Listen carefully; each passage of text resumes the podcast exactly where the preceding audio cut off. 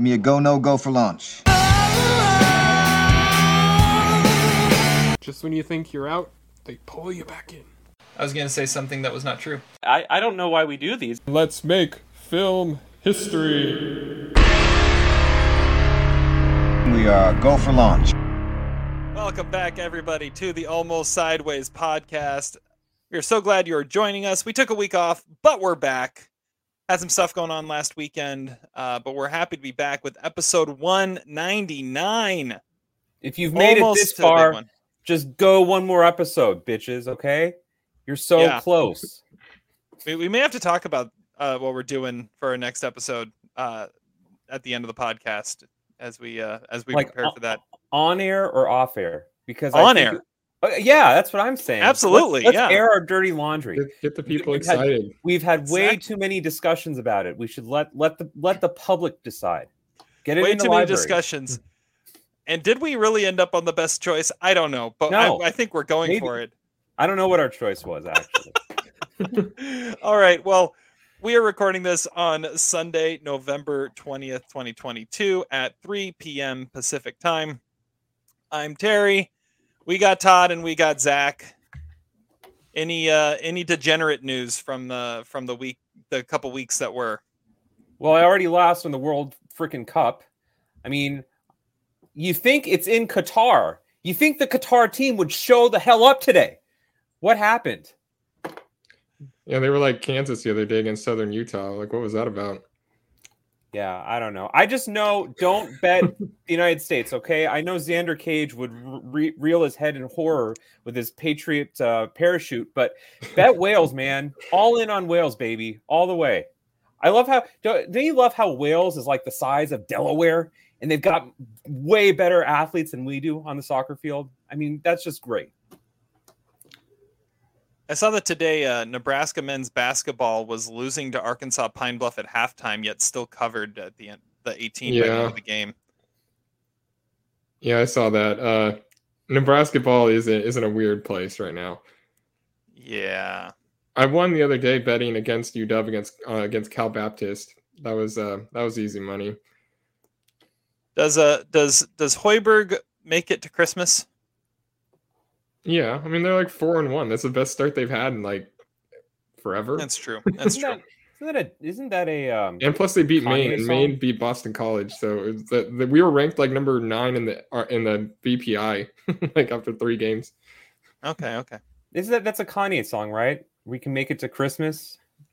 I think it's a song where he was with Kim Kardashian on the motorcycle. I have no idea. I don't know either. I, I don't I don't listen to Kanye West songs. Okay. I shouldn't admit that I do either. All right. Well, uh, make sure you are subscribing, you are rating, you are reviewing. Uh, wherever you find your podcasts, we're everywhere that podcasts are. The more you uh, you subscribe, the more you rate, the more you review, the more people can find us, and the more people can listen and enjoy this lunacy that we call a podcast. Uh, Zach, what are you drinking today?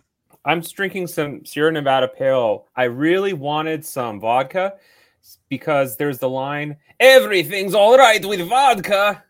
and uh, I don't get to say that, but it's in my heart. Uh, Shout Uh, out to some truly great lines in this movie. I feel like I wrote down more lines of dialogue from this movie than you know Goodfellas. I mean, this is this is maybe the most quotable movie of all time. Yeah, the, I, I that was one of the takeaways I had quote. from it too. The, The Regal regal quote of the quote's gonna movies. Yeah, I mean, we, not only do we have Trejo, but you know, yeah, but I, I felt like the, this is a movie that just tried to get a catchphrase, and instead of like knowing what it was, they just tried on like thirty of them and just And threw the- them out at different times throughout the movie. exactly. I mean, it's a Uh, 2000 early 2000s action movie. What more can you uh, hope for? Absolutely. Uh, this is gonna be fun. All right, Todd. I'm drinking some wine. It is the uh, Pecorino from Saladini Pilastri, and it's got a little lamb on the uh, the bottle. It's light. It's uh, it's actually really good. I'm not really the biggest light wine fan, but cheers. Very nice. Very nice. I didn't know that Pinots could be white. Grigio. Oh, Grigio. Isn't that Isn't what it- Jack says? This isn't Pinot. It's the Uh, Pecorino. Oh, excuse me.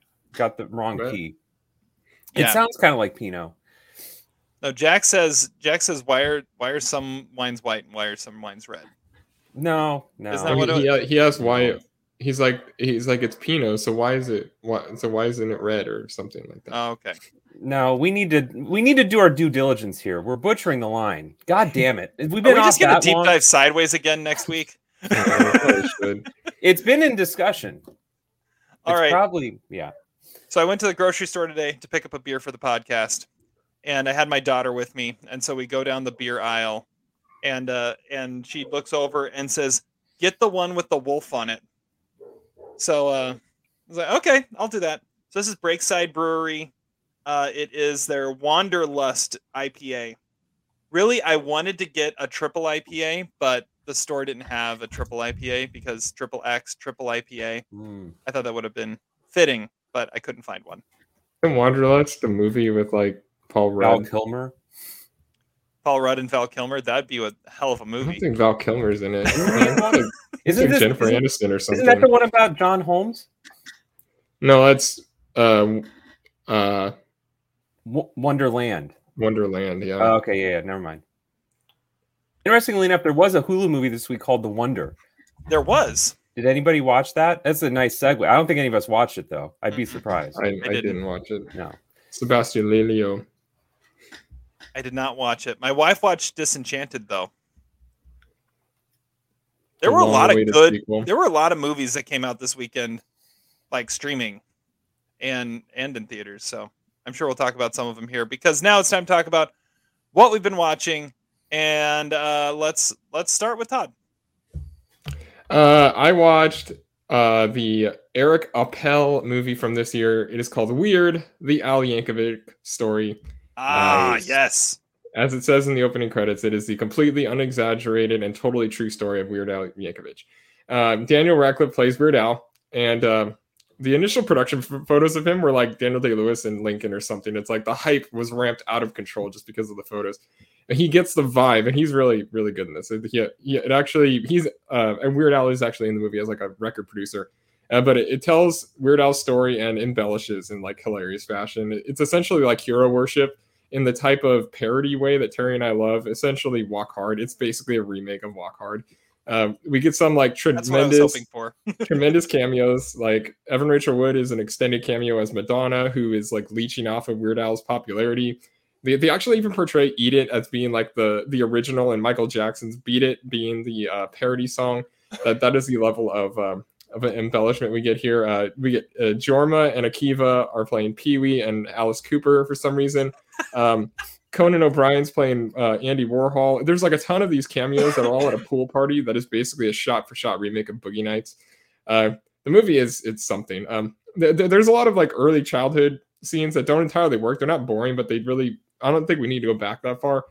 It's um, it's definitely funny. It is almost off-puttingly and frustratingly smug at the same time. Like it has a really, really strange sense of humor. It almost needed like Will Ferrell as like a, a manager or something like that. I'm really surprised he actually wasn't in the movie.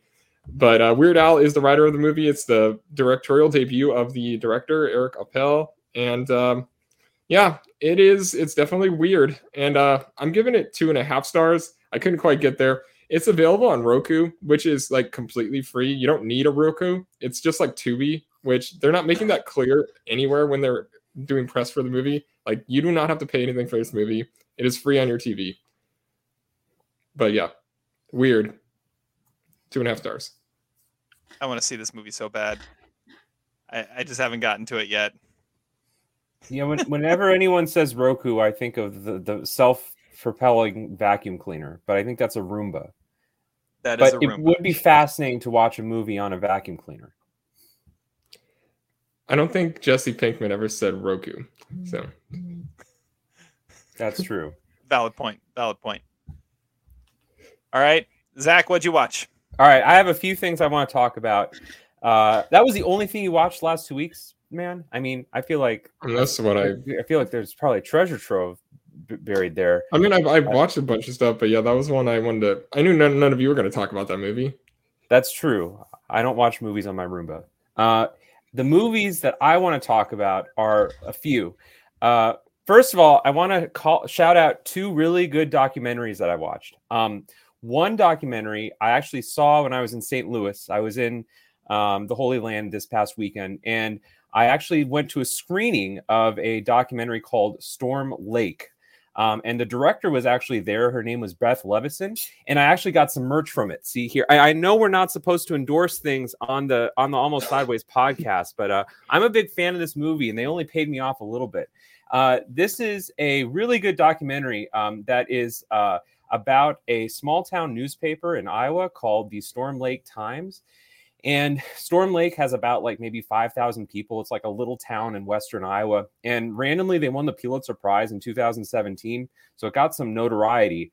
Eh, but the movie takes place, the documentary takes place in 2019 and it kind of at the first part of the movie kind of shows the struggles of this small town newspaper to survive. And the guy's name is art cullen and he kind of looks he kind of looks like bruce dern in nebraska you know? You got to kind of got that vibe there. And he smokes all the time. He's an old school journalist. Uh, but then um, you know the movie shows the chaos of the iowa caucus and i feel like that's what the filmmakers wanted to show like in the early in early 2020 and then covid happened and it made the movie entirely different. It's really fascinating. It's a portrait of journalism you know an analog versus digital form. Uh, you know somebody who's kind of progressive in this red community there's a lot of t- stuff about uh, migrants and illegal immigrants in this community. There's kind of a lot of far right fears and this guy who's defending the only free press in the town. It's a really cool documentary. It actually aired also on pbs independent lens and so their director was there. She talked about it. Really cool movie. I give it three and a half stars. It's one of my favorite documentaries of the year and another really good documentary I watched, it premiered on Netflix a couple weeks ago. I'm not sure if you guys had heard of it, but it's right up our alley. It is called "Is the, Is That Black Enough for You?" And oh, I heard about that. The, yeah. It's by the New York Times film critic Elvis Mitchell, and it is a, basically an exploration of 70s uh, black cinema not mostly black exploitation, but all not all black exploitation. And basically, it's not. It doesn't try to pre- pretend to be a comprehensive look um, at Black Cinema, but it does kind of it comes from the point of view of Elvis Mitchell, and so he does tend. It, it's a little bit more free flowing, kind of like our podcast. Doesn't always go in a linear sort of order, and um, but it's really cool. I mean, there's a lot of great interviews on it. Larry Fishburne is there, Samuel L. Jackson is there, Harry Belafonte, um, some really great stars from the era. And what I like about uh, Elvis Mitchell, you know, like I said, it's sort of a personal essay um, he goes back and forth. I mean, he'll talk about the 20s and 30s and how it influences movies in the 70s. And he'll bring in present day stuff. That's probably the best and the worst thing about the movie because on, on the one hand, it's cool. On the other hand, I kind of wish that he had just let some of the movies sort of speak for themselves, almost like Scorsese did in My Voyage to Italy, where sometimes he'll just let the clips run for five or six minutes without interruption. Um, but I feel like, you know, as Terry pointed out a couple weeks ago, I'm a big Spike Lee fan. Spike Lee probably would have liked this movie because it's really in your face and kind of jumbled and all over the place. But I think it's an awesome movie. It's a, it's a must see for any any film buff or any film fan of, of the 70s. Uh, really, really solid stuff. Three and a half stars. The other movie I watched, I'm not sure if we want to do this right now. Do we want to duke it out right now? Let's do it. I, I saw Armageddon Time. Terry's Okay. alleged number one movie of the year. No, I said it. I, I gave it four stars, but Uh, you said it was your number one. Was I? no, I Todd, did not am I say it was my number one movie. Didn't I he said say it it was was four one? stars. And Roll and the tape. Uh, out, Rewind that. walking out of of, one of the best movies of the year. I think is what he said. and and walking out of the theater, I said I liked it better than Banshees. But Okay. I think I, a- as I've sat on it, I've like I like Banshees more. All right. Well, I didn't like this movie very much. Yeah, I I, kind of figured. I, I, I, I thought, listen, I mean, without going into it, I think Todd should see it. I'd love for Todd to be the tiebreaker on it. First of all, the movie is a total direct, um, you know, ripoff of two great French movies, The 400 Blows and Au revoir les enfants. And, you know, James Gray made that remake of, um, uh, of uh, uh, uh, uh, the, that one Italian movie in the late La, La Noche Bianca or whatever, White Knights. So he knows European cinema from that era. Um, I don't know, man. It was just so heavy-handed, and James Gray's a boring filmmaker, and I don't think anything stood out about the movie. I thought it was very smug. It was very self-congratulatory. Oh, great, you're not a racist, even though you know you let these things, these terrible things happen to your one black friend. And it's like cinematic name dropping with the one character that everybody's talked about, the Jessica Chastain character in the movie. It's very consciously written in 2022. Uh, and then Anthony Hopkins, I mean, he's doing his best imitation of Ciarán Hinds in Belfast. There's a, some strong Belfast vibes in this movie. It's like to make his speeches and, and pithy life advice more memorable, they need to throw in a profanity every 10 words or so. It's bad, man. Uh, Anthony Hopkins and Anne Hathaway as New York Jews, I don't, I don't buy that at all. Uh, and um, yeah, it was just not that great. Uh, but I, I respect your opinion, Terry, and I respect uh, James Gray. Not really, but it's not a very good movie. I give it two stars. Yeah, I had a feeling you weren't gonna like it. I I don't know. It. Uh, you said that it, you got strong Belfast vibes from it. I liked Belfast better than any of us too. So uh, so there's that.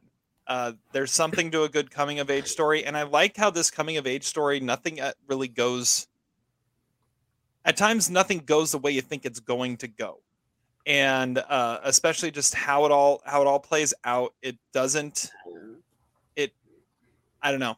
Todd needs to see it. Todd needs Yeah, to see this movie. Okay, it's not was- playing anywhere anymore. Yeah, I know. there are two things I liked about it. One, I thought it was it was well shot, like it kind Yeah. of looked. And the other thing that I liked about it was it didn't fetishize the 1980s. Like there wasn't, you know, that that uh, uh, cliche scene of them. Oh, let's look at let's look at the Rubik's cube. It's the new 1980s fad.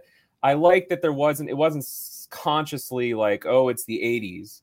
Uh, but it did feel very much like a movie written in 22, 22 because there were a lot of winks to the camera about, oh, you should pay attention to this person or this theme because later on in this decade it becomes a lot more important. Like, That that I don't know. I didn't feel like there were that many of those, but I I do. You say you know it it doesn't like cliche the 80s which i think is one of the things i really liked about it because at the same time it is a very 80s movie. Um and it you it the fact that the 80s play a character in this movie.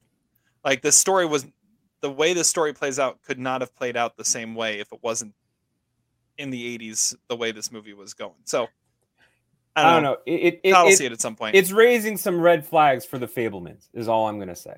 It's like, oh boy, is this where we're going with Spielberg's movie? I, it's it's a little frightening right now.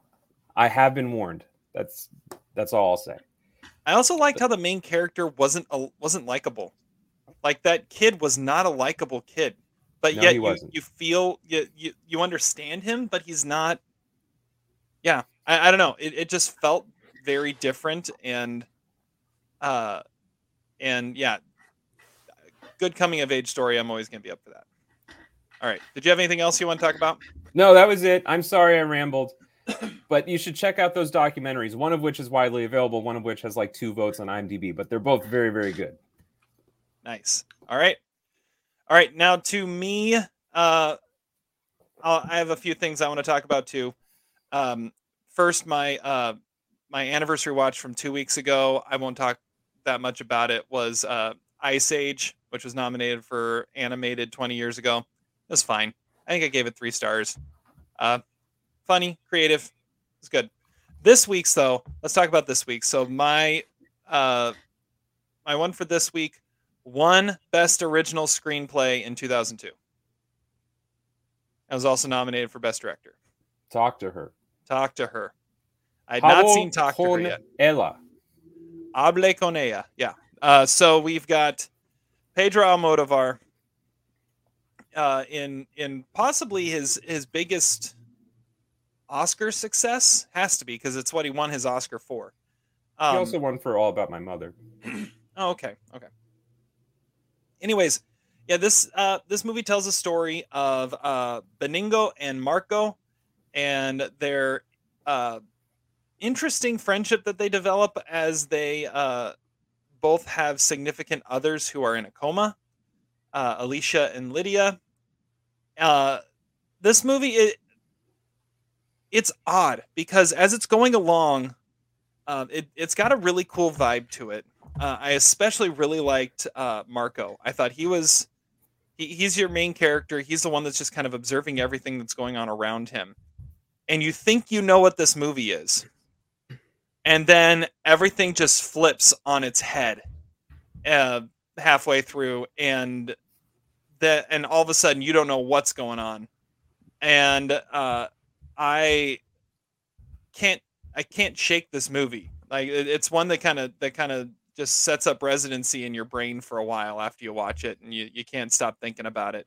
That's what it's been for me. I looked on our website, and both of you guys gave it four stars. I'm joining you guys in in giving it four stars. It's a it's an amazing movie.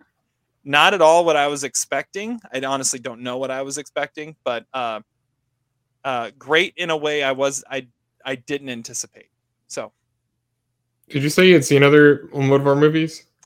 Um, I've seen, I've seen one other. I saw the the Antonio Banderas one from a couple years ago. What was that called? Oh, Pain and Glory. Pain and Glory. I've seen Pain and Glory. I think that's the only other Almodovar film I've seen.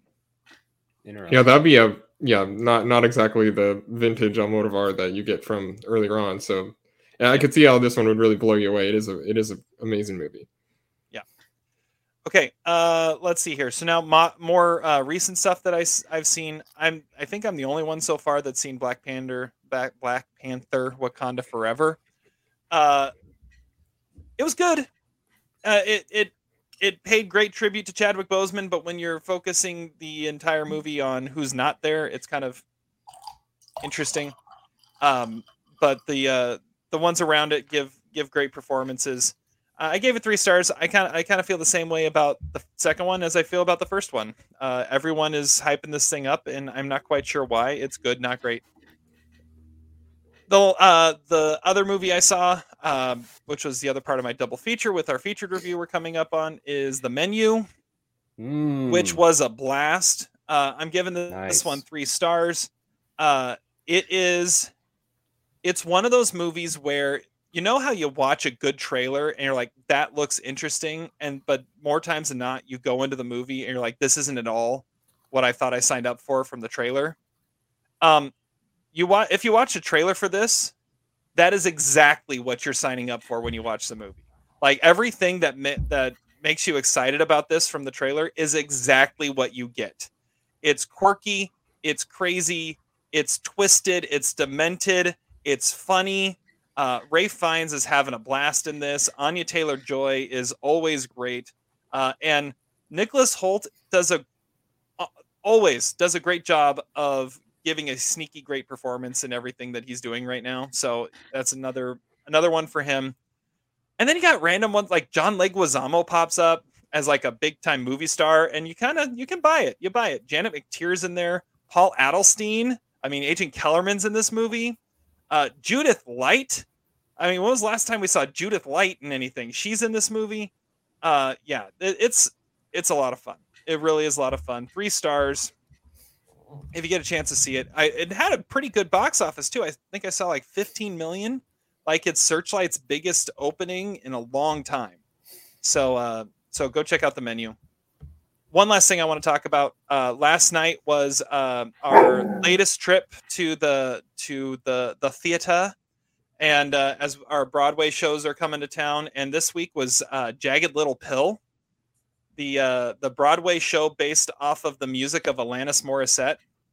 I really didn't have a whole lot of uh, expectations going into this because I wasn't a really big Alanis Morissette fan growing up, but it is the 90s, so I'm like, okay, I'm I'm in for for listening to some 90s music.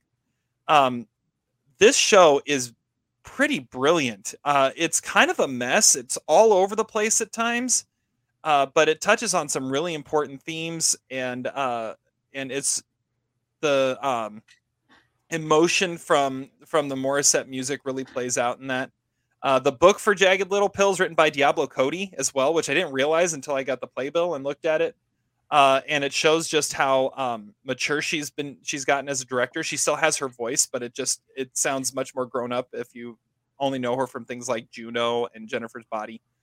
Uh, it's really really good. If you get a chance to see Jagged Little Pill on stage, do it because it's it's really good. And the music was like blaring, like it felt like I was in a rock concert, not a not a Broadway show, which was awesome too. So, anyways, that was a lot, but we have a lot to cover. Yeah, I didn't realize we were talking about everything we watched. So I didn't talk about everything. I just wanted to mention a few things, but all right. Well, let's get to let's get to this uh this featured review we have now. How many movies been- and plays did you see this week? I saw It- what It's, I see? quite a bit. I think you probably for more, uh, at or more than Todd and me combined, and we can we can three cut this movies. part out. I'm and just I saw three movies and a play this week. I think I saw three movies last week. I saw seven movies this week. See, Todd's got me beat. I just wasn't going to talk about everything. I know what. Well, I, I want to talk about like the the mo- the recent stuff that's a little that's kind of relevant. I, and a couple of them I just talked about for like 15 seconds. Like Black Yeah. Panther, I barely talked about. when we have a Um, two week hiatus, you have to, you know, I, isn't the expectation that we speak more than we already do? I don't know. Our last episode was like almost three hours long. That's true. Well, That's can you tell us That's one true. other movie you saw, Todd? Uh, You don't have to say anything. Now the one, I, the other just one I could have. What me? Oh, I uh, I, I watched uh, Senior, the Robert Downey Senior documentary. by Oh, his son. nice. I Oh, wanted to see that too. Yeah, it's really good. It, co- it comes comes on Netflix in a couple weeks, I think. Robert Downey Sr. is also mentioned. The other in one I could have talked about- uh, documentary. the other one I could have talked about is uh, on the plane back from Vegas. I watched Raymond and Ray. The the title we'll never remember. Nice. It kind of sucked. Ethan Hawke's Mm. best part though. Oh, it's worth watching for Ethan Hawke. All right, our little aside off the record piece. That's All right, almost sideways after hours. The almost uncut sideways version. after. Very QT. Hush, hush. hush hush. All right, now it's time for our featured review, and for that we are going to a very anticipated movie that uh, we've been looking forward to ever since Todd said it was the best picture frontrunner back last January. She said, What is it exactly that we're looking at here? These young women walked into what they all had reason to believe were business meetings. I can still see it the hotel room, the floor plan. He kept trying to touch me. I asked him to leave me alone. Instead, they say he met them with threats and sexual demands. I was young, scared. Hi. We're from the New York Times. I believe you used to work for Harvey Weinstein. and since Todd was the one that uh that championed this for so long, he's going to be the one that gets to start talking about it. So Todd, tell us about uh, she said and what you thought. Okay, it is directed by Maria Schrader, and it is uh, the Harvey Weinstein case breaking in 2016. It follows these two journalists, Megan Twohey and Jodi Kantor. They are played by Carey Mulligan and Zoe Kazan, and they are gathering testimonies and data and facts in order to publish a case against that rich and powerful Hollywood producer, which uh, claims sexual harassment, intimidation, rape, and other things from several women over decades. Uh, the movie is a journalism movie through and through. Like the only principal characters really are pretty much these New York Times reporters and editors, including Patricia, Patricia Clarkson and Andre Braugher in there. There's a few people that are interviewed that are of note. Jennifer Ehle is definitely the MVP. Uh, there's also Samantha Morton, and I don't know if it's a spoiler to say Ashley Judd. Um, it's directed by a German and written by a Brit, which is intriguing because it's a complete outsider's take on something that is very uh, much an American story, sort of like Three Billboards, but this plays it way closer to the vest and never uses that platform to really say anything too interesting or too enlightening about the subject. Um, it really, really thinks it's timely. It it almost is hilarious in how out of touch it feels at times because, like, especially when it like starts with a stupid hit piece on Trump, like that had nothing to do with the rest of the movie. It was just like some a couple of zingers and like uh, outdated talking pieces. Um, there's also a, bit, a little bit too much of their home life that's shown because I mean, as much as I like Tom Pelphrey, like those scenes really amounted to nothing. It was just like things that restricted the momentum of the uh, rest of the case. And weirdly enough, this movie reminded me most of State of Play, which is not a true story. It could probably could have been, but it, it, it takes this investigation really seriously, talking about some really dire things. It thinks it's being all the president's men with its paranoia and stuff, but the writing is never really quite there to get it to make the journalism dialogue really pop. Um, it's obviously it's very self-congratulatory. It's it's saying things that are important uh, and almost like bros. It's like pretentious in that way, like speaking for a whole group of people and pointing fingers. But good journalism movies to me are observant and not necessarily overly pointed or manipulating, which is what this movie really is. And that comes back to one issue, and that is that Weinstein isn't actually a character in the movie. He's just some faceless monster and that you hear over the phone, sounding like Cyrus the virus or something, speaking like really threateningly and very matter of factly with perfect enunciation. I know they didn't want to humanize him because he doesn't deserve that, but the storytelling is held back because he's not a character. Like in Bombshell, Roger Ailes was a character, and those scenes were like horrifying, which made the pretty lackluster movie actually have some dramatic weight. But not having Harvey as a character, just I mean, it it, it held the movie down for me. Um, and it's really too long, but I'm glad it's not a mini series. It it it would have been even more broad and speculative if it was. And I, I also think it hurts that it's so recent. Like we're going through things that we know beat by beat, so it's almost anticlimactic. Like when you get to a good journalism movie or a true story, the the things that you read during the credits are supposed to be surprising or new information, not just like the basics that we knew already. Because anybody who knows anything about this case knew everything they said. I'm giving it two and a half stars out of respect, but I like really struggled with this one. All right, all right. I'm gonna go next. Uh, I disagree with most of what you said. I'm giving this movie four stars. I really, I really, really love this movie. And what's funny is I didn't think I was going to. Like going into it, I thought the trailer looked horrible. Um, I thought, I thought Zoe Kazan looked so wrong for the role and looked like she was going to give this horrible performance, and I was wrong. Um, I, I, I disagree with what you said about um, it kicking off with uh, and it, it just kicking off with the Trump case breaking and it, it being something that was that was just like you know trying to say something there i think it was giving context like it was telling you that these these reporters had had uh had experience talking about what they were about to talk about and it gave you context into what was going on around the world when this story broke. Uh the one critique that I might be able to get on board with is there might have been a little too much going on in the personal lives instead of just like all the president's men. A movie like that you never see anything about them at home right? It's just the case. And so if you want to say that sure but i didn't think it necessarily hurt the story at all um, i think mulligan and kazan give brilliant performances i think I, I think it's a really good journalism movie i don't think it's being manipulative uh, I I agree with the uh, um with them not showing Weinstein. Like you you were saying, like in Bombshell, they showed Ailes, and it was in, but that was about the story. This is about the reporting of the story. I mean, it's like saying all the president's men is horrible. They never showed Nixon. Uh, it it's it it doesn't matter, and I think it, it works that way because then the story exactly isn't that. what it's not exactly that. I mean, he, they they write him into the movie. They just don't ever show him. They don't. But but the move that it made sure the movie wasn't about him. It was about. And that's what I and that's what I said. I mean, yeah. I get what they're trying to do. I just don't think it was the right choice for this kind of movie. But I th- I thought it worked. I thought it worked. I yeah. Um, it's one. It's one of those movies. I I didn't think, like I said, I didn't think I was gonna like it.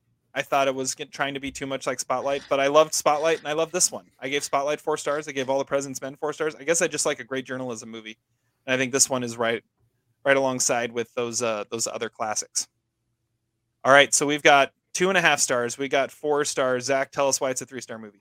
Well, it's um, it's right in the middle because blah blah. First of all, before I give my reason for that, just so we're clear, this is not your number one movie of the year, Terry. No. Or, or, or okay, just so we're clear, God, because I swear I heard that last time, and that very much influenced how I watched Armageddon Time. Uh, okay, this movie. Well, I'm in the middle, obviously. Uh, on the one hand, um, I feel like you know, I feel like that episode of Seinfeld, where you know Newman has to judge whether Elaine or, or uh, Kramer gets the bike. On the one hand, Terry makes some good points the movie is uh, pretty pr- pretty well told. I mean, it's it's a pretty compelling movie. Very, it's never uh, boring or, or dull to watch. Um, I think that the performances in it are, uh, range from um, competent to pretty amazing. Um, particularly Samantha Morton and Jennifer uh, Ehle are really great, and they're kind of one sceners. They're only in the movie for about five minutes, but the scenes they're in are pretty breathtaking. Um, as a journalism movie, it is really solid. I mean, it kind of looks at how stories develop Sometimes in, you get a call in the middle of the night. Uh, sometimes you have to make sacrifices for your family. I actually thought this movie did a pretty good job of showing their personal lives. I actually would have not minded maybe even a little more of their personal lives. Um, I thought uh, the way that it develops toward the end was pretty unpredictable. I think it does a good job of showing how, um, you know, it wasn't just actors that Harvey Weinstein ruined, right? These were people that um, didn't have careers. Uh, these are people from around the world. Uh, Todd talked about the international focus of this movie. I never really re- thought about that before, but this movie has prominent scenes that take place in in England and in Hong Kong. Um, and I think that presents new things. There, there, you know, I followed the Harvey Weinstein case pretty closely. I, there's there's stuff in here that I, I I was not aware of, and I certainly wasn't aware about how the story developed and the chronology behind that. That being said, I also see some of Todd's points. Um, I think the movie. I agree with Todd that the first 15 minutes of the movie was kind of baffling to me. I, I think it was an attempt to show that the Carey Mulligan character had tried, at least initially, to report on instances of sexual violence and assault and had been kind of rebuffed by everybody around her and maybe swept up in the wave of Trump hysteria during that election. I think it was also kind of a way of showing um, how Carey Mulligan maybe um, didn't try, not, I'm not going to say didn't try hard enough, but kind of acquiesced to some of those obstacles in the first 15 minutes. Whereas by the end of the movie, she was a lot more tenacious and not accepting no for an answer from people like Weinstein or Weinstein's people. Um, in any event, I don't think that was the strongest part of the movie. I, I, I, felt like that part was a little bit jumbled. And I do feel like the first 45 minutes of this movie probably could have um, been a little bit more streamlined in how the, the characters were presented and, and the uh, inciting events occur. Um, I don't really think this movie is necessarily a mind blowingly great movie. I don't think it's quite to Spotlight's level, um, in part because, well, there's really two things. One, I've already kind of alluded to, which is that in Spotlight, one of the real pleasures of that movie was seeing how the Michael Keaton character and a few others had to change their attitudes toward what they thought of the church and, and Boston. This movie, Jodi Kantor and Megan Twohey are uh, you know morally great characters. There's there's nothing that they have to re-examine in their lives except for you know maybe Jodi's relationship with her daughter a little bit because her daughter says the word rape. I don't know. That part to me was not as compelling as the way tom mccarthy developed it in spotlight. Then again it's a different movie but there are unmistakable similarities.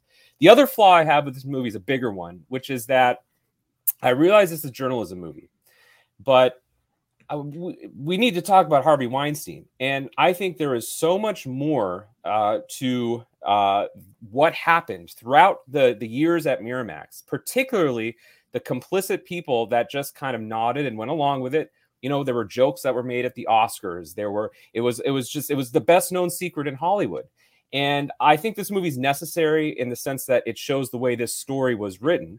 And Terry is going to say, well, it was never meant to be this way. But what I would say is that I think we needed a movie set in Hollywood about the Weinstein uh, corruption. I think we needed a movie about the complicit people that didn't say anything and went along with it and are still successful in the industry today. Even like Tarantino, who expresses regret, but maybe he could have done no. Like he even admits it. He doesn't know. That to me is more morally fascinating and ambiguous and difficult to deal with. And I'm not saying this movie is Monday morning quarterbacking, but I agree with Todd is that we are we already kind of know the, the the facts of the story. Give us something a little bit different in terms of the moral complexity that still exists even today in Hollywood. And I do have to say that I would also say Tar kind of ruined this movie a little bit for me too, because Tar was much more subtle, nuanced, and morally complex in dealing with something somewhat similar. So, on a whole, I give this movie three stars. I guess overall, I agree with Terry more, but I think I lean closer to Todd's criticisms of the movie. Yeah, well, you said about you know, the the Tarantino thing that that was also similar to the one character in this where he's like, yeah, I, he's like, I just thought it was like extramarital shit. I didn't th- I didn't know anything about this, and that was one of his like close confidants or something. So it's like that that that makes it makes it more likely that all these speeches that we heard of people like joking about like basically Weinstein being like a like a I don't know a Derek Jeter or something with having like a million girlfriends or something. It was something more like that's what people like knew of and didn't actually know the details of this. And that's yeah, why I give out all these NDAs or whatever. Yeah, I mean, again, maybe I'm just, you know, Gene Siskel always used to do this, but listen, if I was making this movie, I would have made it about someone like Tarantino or Matt Damon or Brad Pitt or someone who who knew what was going on. again, I'm not saying they're culprits. I'm not saying they're they're they're complicit in any way.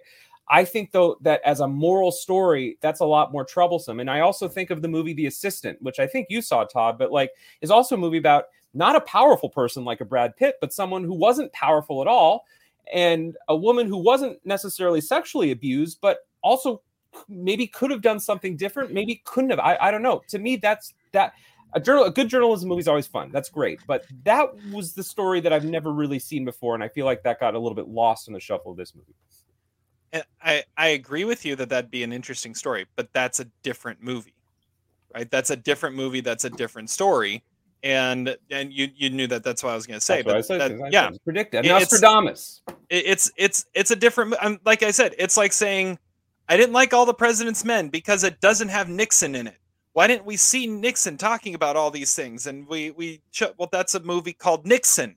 That's not a movie called All the President's Men. Uh, the, it's it's a different movie. And I, again, I disagree about the the first 15 minutes. I think that it it gives the context of what's going on in the world, and it gives a reason for why they start the investigation. Um, and uh, they're doing it because they've they were they've seen other things and they were unsuccessful. Like, all right, well, let's broaden this out. Where else have we seen this? Oh, it's in Hollywood. We're hearing rumors about Harvey Weinstein, and it, it it's what spurs on the whole the whole investigation. I think that it- makes that important, and uh, and more than just that. One thing I have to shout out here that I that I was just looking at the cast list and I wasn't sure about it, and I actually knew it as I was listening to it. The uh, the voice of Donald Trump in this movie is the guy who plays him on SNL, and I I could tell in the his name is oh where did it go? It's in here somewhere. Uh, James Austin Johnson, dude's brilliant. But yeah, I I could tell it was him, and uh and so when he uh when that voice, I'm like I bet you that he's the one doing it because he he does such a great job with it. And uh, You can also really tell- tell it's not the it's not actually Rose McGowan. Right. That's true. You could tell some that. girl named some K- Keilly McQuail.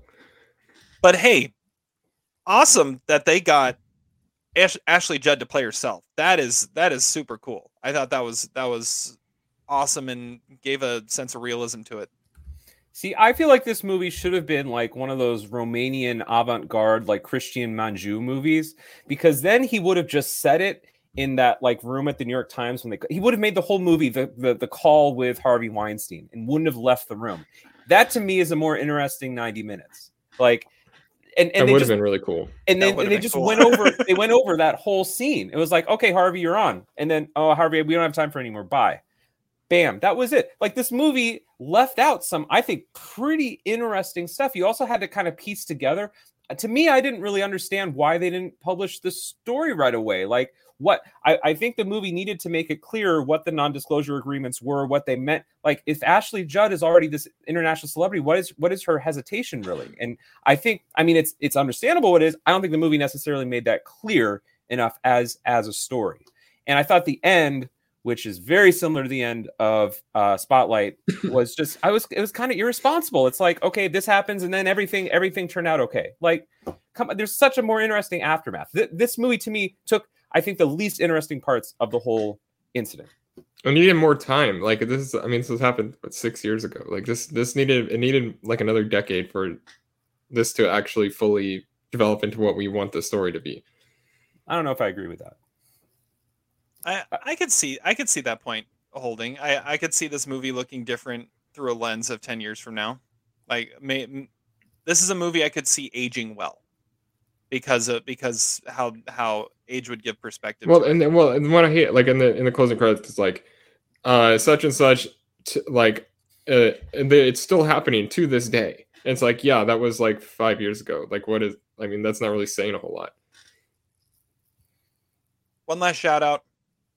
When we watched Spotlight, all of us were saying the the standout was the subtle performance from Liev Schreiber.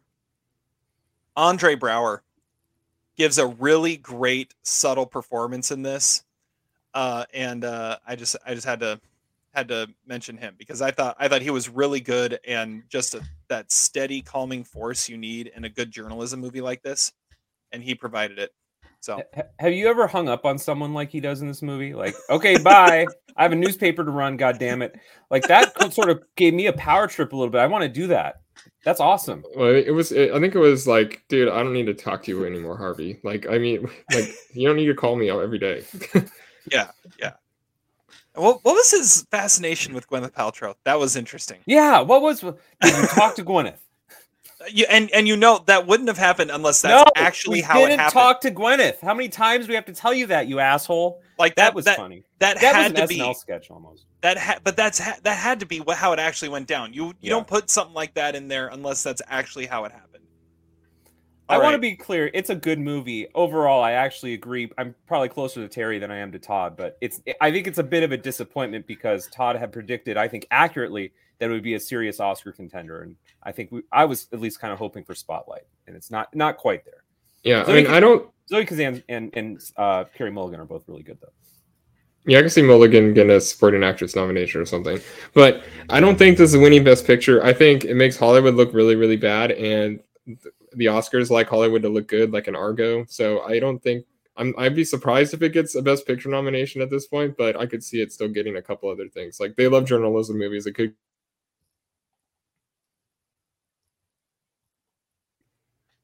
We lost him. We lost him.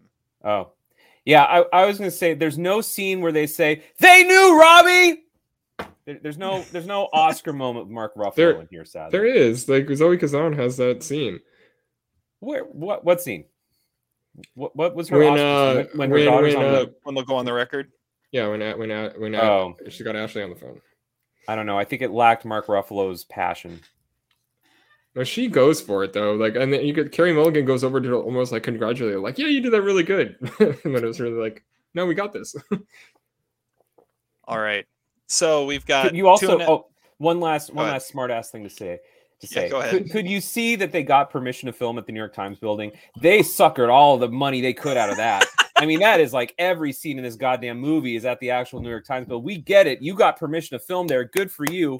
Congratulations. Let's maybe film this a little bit somewhere else, okay? But another scene at the New York Times, sure, let's do it. It's a journalism movie about two New York Times reporters. Where else is it going to take place? Maybe Hollywood, where this shit happened, but okay. You're right. All the President's Men was really lacking White House scenes.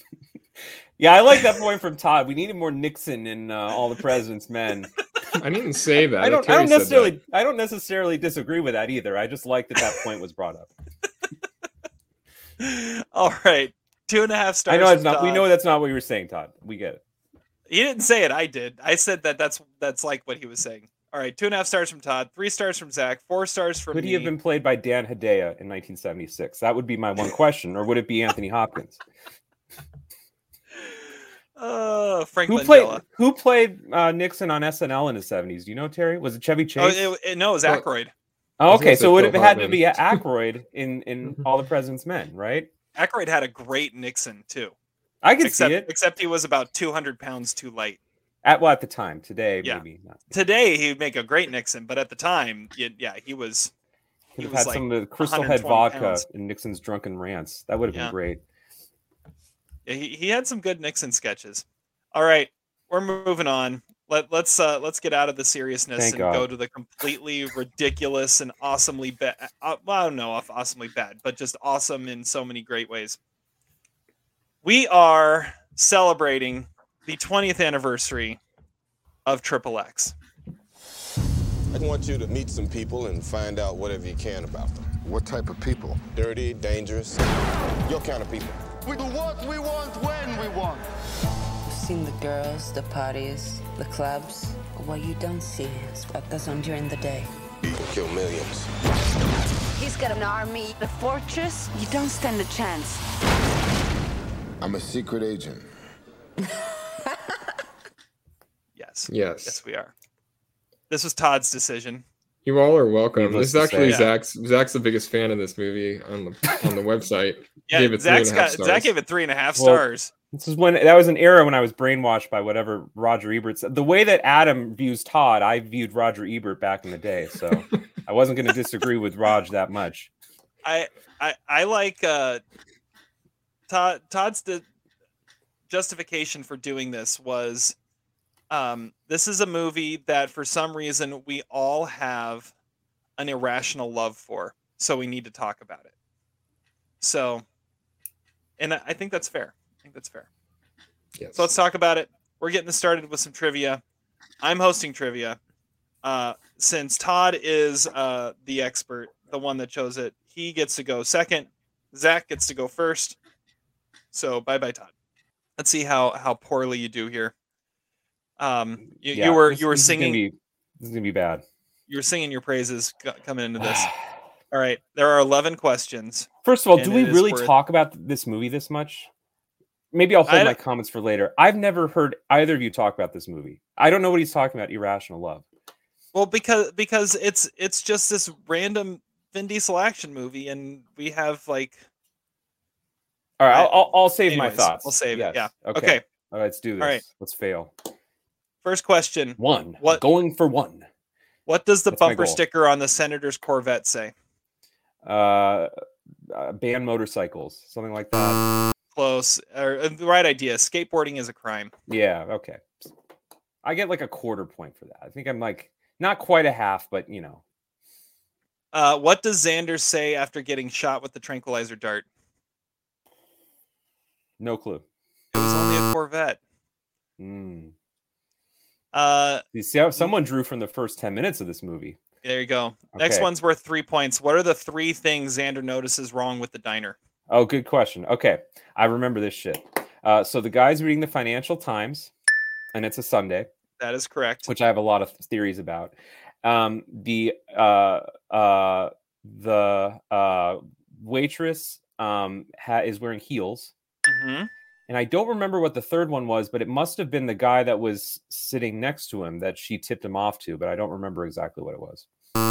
Yeah, the guy who held up the place was uh, uh, yielding a cop issued Beretta. Mm, okay. So you got two of the three. That's good. Uh, how long was Xander's flight to the Czech Republic? Nine hours? It was 12 hours. Okay. There's a Uh, lot of shit in this movie, man. There is. There is. It's kind of loaded with shit, but okay. Okay. You're going to hate all these questions. Um, what three things does Xander get straight with the Czech agent when he arrives? No idea. I have no recollection of that scene. So so when he first shows up, there's a there's the the cop there, right? The Czech cop, and he says, "Let's get three things straight." What? Go ahead. Oh no, no, no, no. You're right. Keep going. I don't want to Um, be here.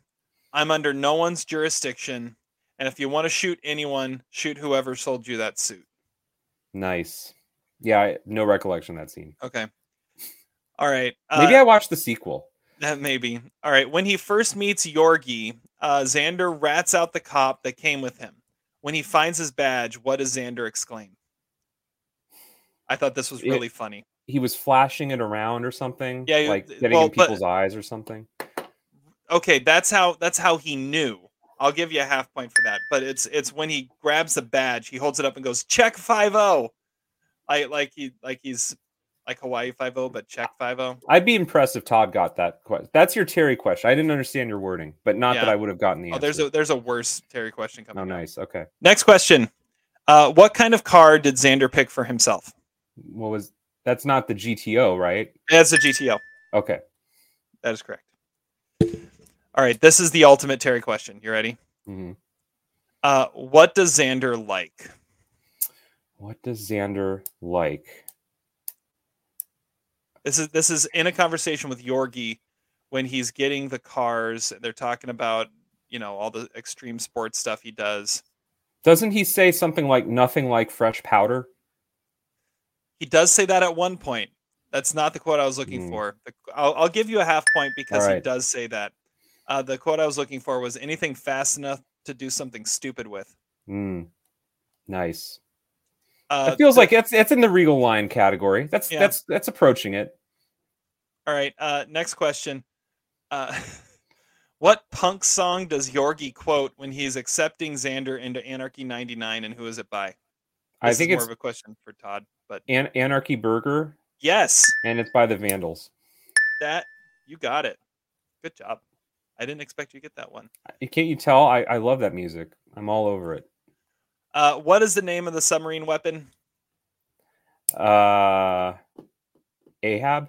Ahab is correct. And the last question. Thanks for that question. That was a good one. Yeah, that, that- that- was nice, nice padding a little bit. Mhm, yeah. And the last one. What's the first thing Xander says after he saves the city and he emerges from the water? Uh, welcome to the Xander Zone. That's what he says when he goes into the water. Oh, what does he God say when he comes it. I can't. out? It's like the it's like a Tarantino movie. I can't remember the order. I don't know. Bora Bora. Bora Bora. That's foreshadowing to the last scene. That, that, that's that is very much so. All Right. right. Well, you I got more with- than one. You got seven points. That's not that's not terrible. Yeah. All right. So there are 11 questions worth 16 points. And. Zach got seven. Not bad. Not not not too bad. All right. First question, what does the bumper sticker on the Senator's Corvette say? Skateboarding is a crime. That is correct. Yeah, you're going to dominate this. Uh, next question, what does Xander say after getting shot with the tranquilizer dart for the first time? Um, we'll turn down the music. It was only a Corvette. Oh, it was only a Corvette. Yeah, he says it before he gets shot. I think. Zach, you just came back. He knew the skateboarding is a crime bumper sticker. Nice. I was Yeah, on the right track with it though. Yeah, yeah. He he does. You're right. He does say uh, we'll turn down the music before he gets shot. Uh, next question. This one's worth three points. What are the three things Xander finds wrong with the diner? Oh, um, the stockbroker is reading the Financial Times on a Sunday when the market's closed. Um, the stick man, stick up man is wearing a cop issue Beretta, and the waitress is wearing high heels. That is correct. Also, Wow. Wow. how long was Xander's flight to the Czech Republic? I don't. I mean, I don't know. Sixteen hours. Twelve hours. Okay, I don't remember them saying that. Yeah, he says it when he first gets there. All right. So also in that scene, uh, what three things does Xander have to get straight with the Czech police officer when he arrives? Let me get three things straight with you. Oh. Uh, you should find the guy who sold you that suit. That is Um, correct. If you want to shoot anyone, shoot whoever sold you that suit. I'll give you that. Um. Oh, I'm not under anybody's jurisdiction, That is correct. and uh, I need to get some sleep. Uh, I don't want to be here. Oh yeah, that's the first thing he says. Yeah. All right. Uh, when he first meets Yorgi, Xander runs, uh, rats out the cop that came with him. When he finds his badge, what does Xander exclaim? I thought this was really funny. Maybe I only caught this because he because I was listening to or I had the subtitles Oh, on. what is this? Your bus pass? No, no, he holds it up and goes Czech five zero like he's check and Well, he oh, does 5-0 say like it. No, the first 5-0. thing he says is, "What is then? What is this? Your bus pass?" Oh, That's what the first thing he says when he takes his wallet out. But yeah, he does say Czech five zero. That is that is pretty funny. Yeah. I, okay. I'll give you half point. Uh, you're you're not gonna need it, but okay. Uh, what kind of car did Xander pick for himself? The GTO. GTO. Um. All right. This is the most uh the most Terry question of all Terry questions in this in this trivia here. Uh, what does Xander like? It's in a conversation with Yorgi after he gets the cars. Oh, uh, cars, bikes, boards, anything stupid enough, or anything fast enough to do something stupid in. That's it. Anything fast enough to do something stupid in. That was what I was going for. All right. Uh, this is one surprisingly Zach got. What punk song does Yorgi quote when he is accepting Xander into Anarchy 99 and who is it by? uh, I, I mean, I could say the lyrics. It's like, then walk into a deli and piss on the cheese. Um, I, can't remember- I for- I forget who it was. I forget what the song is. It's uh, Anarchy Burger by the Vandals. The Vandals. That's what he says. Yeah. Zach got that one, which means he must have had it written. Had Are it the written van- down are the Vandals from Idaho? Because they are neo-Nazi. Uh, what is the name of the submarine weapon? K-19, the Widowmaker. Wait, the the actual like the the, actual, whole thing. the actual uh, boat. Yeah, Ahab, Ahab is correct. Silent Night. Silent Night is the the missiles. All right, last question. What's the first thing Xander says after he saves the city and he emerges from the water? Bora Bora. Bora Bora is correct. So a score of 10 and a half to seven, Todd wins. All right, Todd, you picked I think it. I, I think Todd gets extra cred for knowing the lyrics to Anarchy Burger, but couldn't remember the song or the band. Well, they say the That's lyrics together. yeah, That's true. they, they bond over the lyrics. Uh, all right, well, Todd, this was your choice. Tell us, uh, tell us about Triple X and your experience with it. Uh, it is directed by Rob Cohen and written by Rich Wilkes. And uh, Vin Diesel plays Xander Cage, and he is a extreme sports enthusiast, stuntman, sort of, and he is sort of recruited by the NSA to carry out some uh, missions, and but those missions are questionable early on and become uh, pretty serious as as it goes along. The first time I I knew about this movie was when around it was in theaters, and I remember going to my parents saying like I want to go see this movie. I was only 14, and they're I was like they're like what movie do you want to go see? And I said it's called Triple X, and they're like, well I don't even like the title. There's no way you're going to see that. And I was like, it's a PG-13 action movie. They're like, "D- it's Triple X. No, like you're not seeing that. So I didn't actually get to go see it in the theater. So I ended up watching it on video, probably sometime in 2003 or something. Um, the first time I saw this, I loved it, and I I watched it a lot. Like for for like a good five years, this was one of those movies I was always on cable. There were a lot of these like early 2000s action movies that were always on. This was one of them, and I watched it. I've probably seen this 15 times. I don't know. And uh, Vin Diesel is he's I don't know. He was the king at the time. They they, they they're he was he was Riddick. He was you know Dominic Toretto and he is Xander Cage, and he he started franchises like, uh, and he would he they were making him happen at the time, and this is one of those movies that just I don't know, it, it's like a Bond movie sort of, it's like a Mission Impossible movie, possible movie sort of. It's kind of the reason why I always thought that Jason Statham could have played Bond, because this is basically a Bond movie, and they like those kind of like brutish actors could do these kind of things and still be suave in a way, and. uh yeah, I mean, I, I like I freaking love the soundtrack. It starts out with Rammstein, and which is just a it's a killer scene, bang bang, and uh, I don't know. I mean, it takes me back to when like that time, like late middle school, early high school. Like this is this is the kind of thing that I was super into, and I still think this movie rocks. Yeah, th- this is as 2002 as you get right here. Like Todd, th- this belongs in a category like Triple X and the One. Like Yeah. are are like their own category of like Todd's guilty pleasure early 2000s action movies.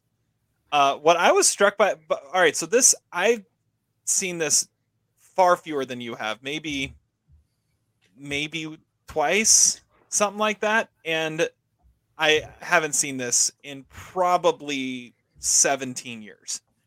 Uh, so I there was a lot I did not remember about this movie. Uh, but it is it's so just undeniably fun.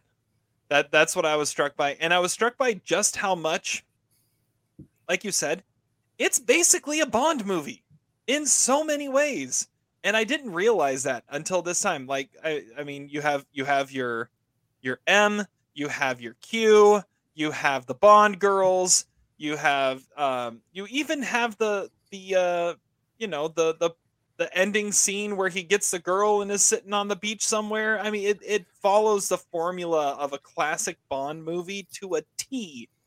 Uh, the difference is you have, uh, again, as early 2000s as you can get, an extreme sports star who apparently is the first viral video guy before YouTube was a thing. Uh, and uh, yeah, this movie, it's just a blast, this movie. It's so much fun. I'm glad I- you still think so. yeah, it is. It is. You, you you can't help but have fun with it. It's dumb, but it's fun. I, I like when they first show Ahab and they're showing like how how what it can do and all this stuff, and I'm like, dude, there's still 45 minutes left in this movie. That's gonna be like a 40 minute action scene, and it totally was. I And mean, that's- that it is a Bond movie like that. Like the scene going down the the side of the mountain, like that. That is as like that that looks like a scene out of uh, On Her Majesty's Secret Service or something, with more explosions. yeah, and a, and a snowboard instead of skis. yeah. Yeah. All right, Zach, You're the one that gave this three and a half stars once upon a time. Obviously, I love it the most. No, I think um, I saw this movie because uh, my boy Roger Ebert gave it three and a half stars. Um, incidentally, he also gave three and a half stars to 2002 movies like Gangs of New York and Chicago and The Pianist. Uh, and, uh, so one wonders really where his, I mean, uh, he had un- un- unadulterated love for this movie, um, which is pr- pretty amazing. Really nice uh, Ebert and Roeper review that I was watching earlier today when Roeper just sat there in disbelief and maybe a sign of Raj's impending sentimentalism three years later when he named Crash the best movie of the year. Anyway, um, watching it today, I agree with Terry. I mean, wow, 2002. I mean, you know, Rammstein. Uh, have you ever been to a Rammstein concert, Todd? I, I No. if, they've got to be a top three band that I would love to see live. Not because I care about the music, I care about the flames. Seriously, I want to see the pyrotechnics at a Rammstein concert. I, I think I think at a Rammstein concert from now on they have to crowd surf a cadaver. Those flames were indoors too. It wasn't an outside concert. That was like a small venue. Did you guys get some sh- weird vibes? Like the non-Rammstein, non you know Hitler Youth music felt a lot like the Madden 2005 soundtrack. anyway, I- yeah, there was a little bit of that in there. There was I like mean- Bush and uh, we were heard drowning pool. Like we heard a lot of cool stuff. probably the Foo Fighters on there somewhere. Was it? Wasn't it? Let the bodies hit the floor. Oh yeah. You got you got to have that at that if you're in you know early 2000s. Well, listen, I don't know if this movie holds up. I don't know if that's a question that you really ask with a movie like this. I mean, it's obviously like an artifact from a different era. You know, movies like this aren't made anymore. Uh, th- if this movie was made today, it would obviously be some sort of Marvel bullshit. So I that's a point for the movie is that this movie is not Marvel bullshit and it is uh, overlong. It's stuffed. It feels like a one of those huge freaking sandwiches that you can get at Subway if you put in every single ingredient, because this movie has every single ingredient. I will. I'm just. I'll just be honest. I went into this movie uh, a couple nights ago. Um, shall we say? I'm not going to say quite in an impaired state, but in a very enjoyable state. And that is the wrong way to go into this movie because it is goddamn complicated. I, I like. I had to stop watching. I'm like, who the who the hell was that police guy that he just shot? Wait, what's going on? She's a she's a spy for the Americans. I don't get it. Why is Samuel Jackson watching an opera all by himself? It was very confusing. Uh, so I did Yeah. have to go. I, it's strange because I think we've reviewed. I I would dare say more intelligent movies than this, and uh, I actually this is the one that I had to go back and kind of say like, wow, this screenplay is kind of freaking like. Uh, I mean, it has amazing zingers like the stuff about pissing on cheese. I mean, that's that's Academy Award winning dialogue right there. That, that was But- the lyrics. listen i think this is an el- this is a remnant of the early 2000s you even get the post 9-11 hysteria with xander's american flag parachute and the things i'm going to do for my country and you know the, the gung-ho bullshit. I love it. I miss that patriotism man. Yeah george w. Bush. Um so I, I love that. I love the you know how it was self-contained in that era um, I think it's a pretty bad movie, but it was a fun experience watching. I don't know how anyone takes it seriously. It did get a sequel, which I've never seen. Two. But oh, really? Two? Yeah, Nice. yeah. The, the the first sequel had Ice Cube in the main role, and then Xander Big bro. came back for the third one. And apparently, there's a triple X four on Vin Diesel's filmography that has uh, been announced. Well, I will also just say this plot was complicated, and it made it worse by the fact that I couldn't just look up up XXX on Google because that would get me into a lot of trouble. So it's hard to find reliable sources about this movie. So that's maybe in part why I didn't remember half the scenes that Terry was talking about, and I really don't understand anything that happened in this movie. But it was fun to watch. It was a great experience to watch. May- Uh, maybe, Todd can piece together some aspects of the story, but it was. Did, did it was it just me? Was it me in an impaired state? Where, where, like in the last thirty minutes of this movie are the same as The Rock. I mean, it was like the exact same, even down to the green goo in the rockets. I mean, that was pretty amazing. just got to get some rockets. There, there are some. There, there is some The Rock in there. I was thinking that too. I was also thinking there is some Tropic Thunder in there, especially when they go to Colombia. Like that would that's totally like a Tropic Thunder scene. I don't know. I don't know. I mean, I, I think Uh. it, it does make sense, but there are a lot of moving parts and there are a lot of characters that don't really matter that you are introduced to, like they do matter.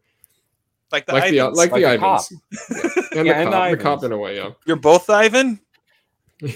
I, I didn't realize that Well- the Ivans are on screen for literally maybe 10 seconds. Like they're driving him in that scene where he's like, "Wait, you're both Ivan?" And then when they when they pop in with Yelena later on, he's like, "What No. are you doing with the Ivans?" That's like Well, the only no. times they're on. no, the, the the one dies. Like the one Yeah, gets he's- gets he's in the shot sewer. in, in in the into the water oh. by Oh. by Yorgi, and the other Ivan's like Ivan. like oh, because that was Ivan too. I forgot about that. Yeah, Yeah. they're, they're very very minor characters. There's also like odd beats in this movie where like it should be a revelation that something happens, but it's not. It's treated very casually. So, like for example, when both Xander and Yelena are exposed as spies, I don't think anyone cares. It's like the movie doesn't really care. Like it's supposed to be a big plot point, kind of like the excessive characters that don't matter. It's just one of 20 different layers to this movie. So you're saying it was like the writer was like chain smoking, like uh like the one character was the entire time, like just like yeah, oh yeah, this sounds like a great idea. Throw that in there too. K- Kirill, that's his name. Just, I Uh, would smoke even when I was dead. This movie also had a weird combination of clearly scenes that were shot on a soundstage. Like the whole, I think the whole Colombian scenes were pretty clear on some sort of closed set. And then there's odds early 2000s, like primitive digital CGI that doesn't quite work in this movie. Like the avalanche stuff, which looks very corny on a HD TV, like the one I was watching. yeah. Uh, but it's sort of a fascinating hybrid. And again, it's just an art. It's like you're a, you're an archaeologist and you uncovered this this bone or something from a different era, and it's fascinating to study and very confusing. Yet so much fun to watch.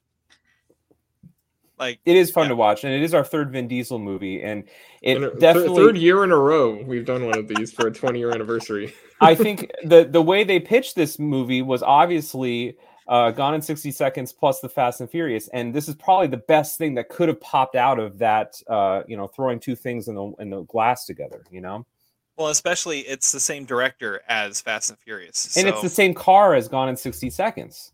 I, I was thinking that i- I- is it the same car? I don't know if it, it is the exact same car, but it, It's it, it's pretty close. it tries to look like it for sure.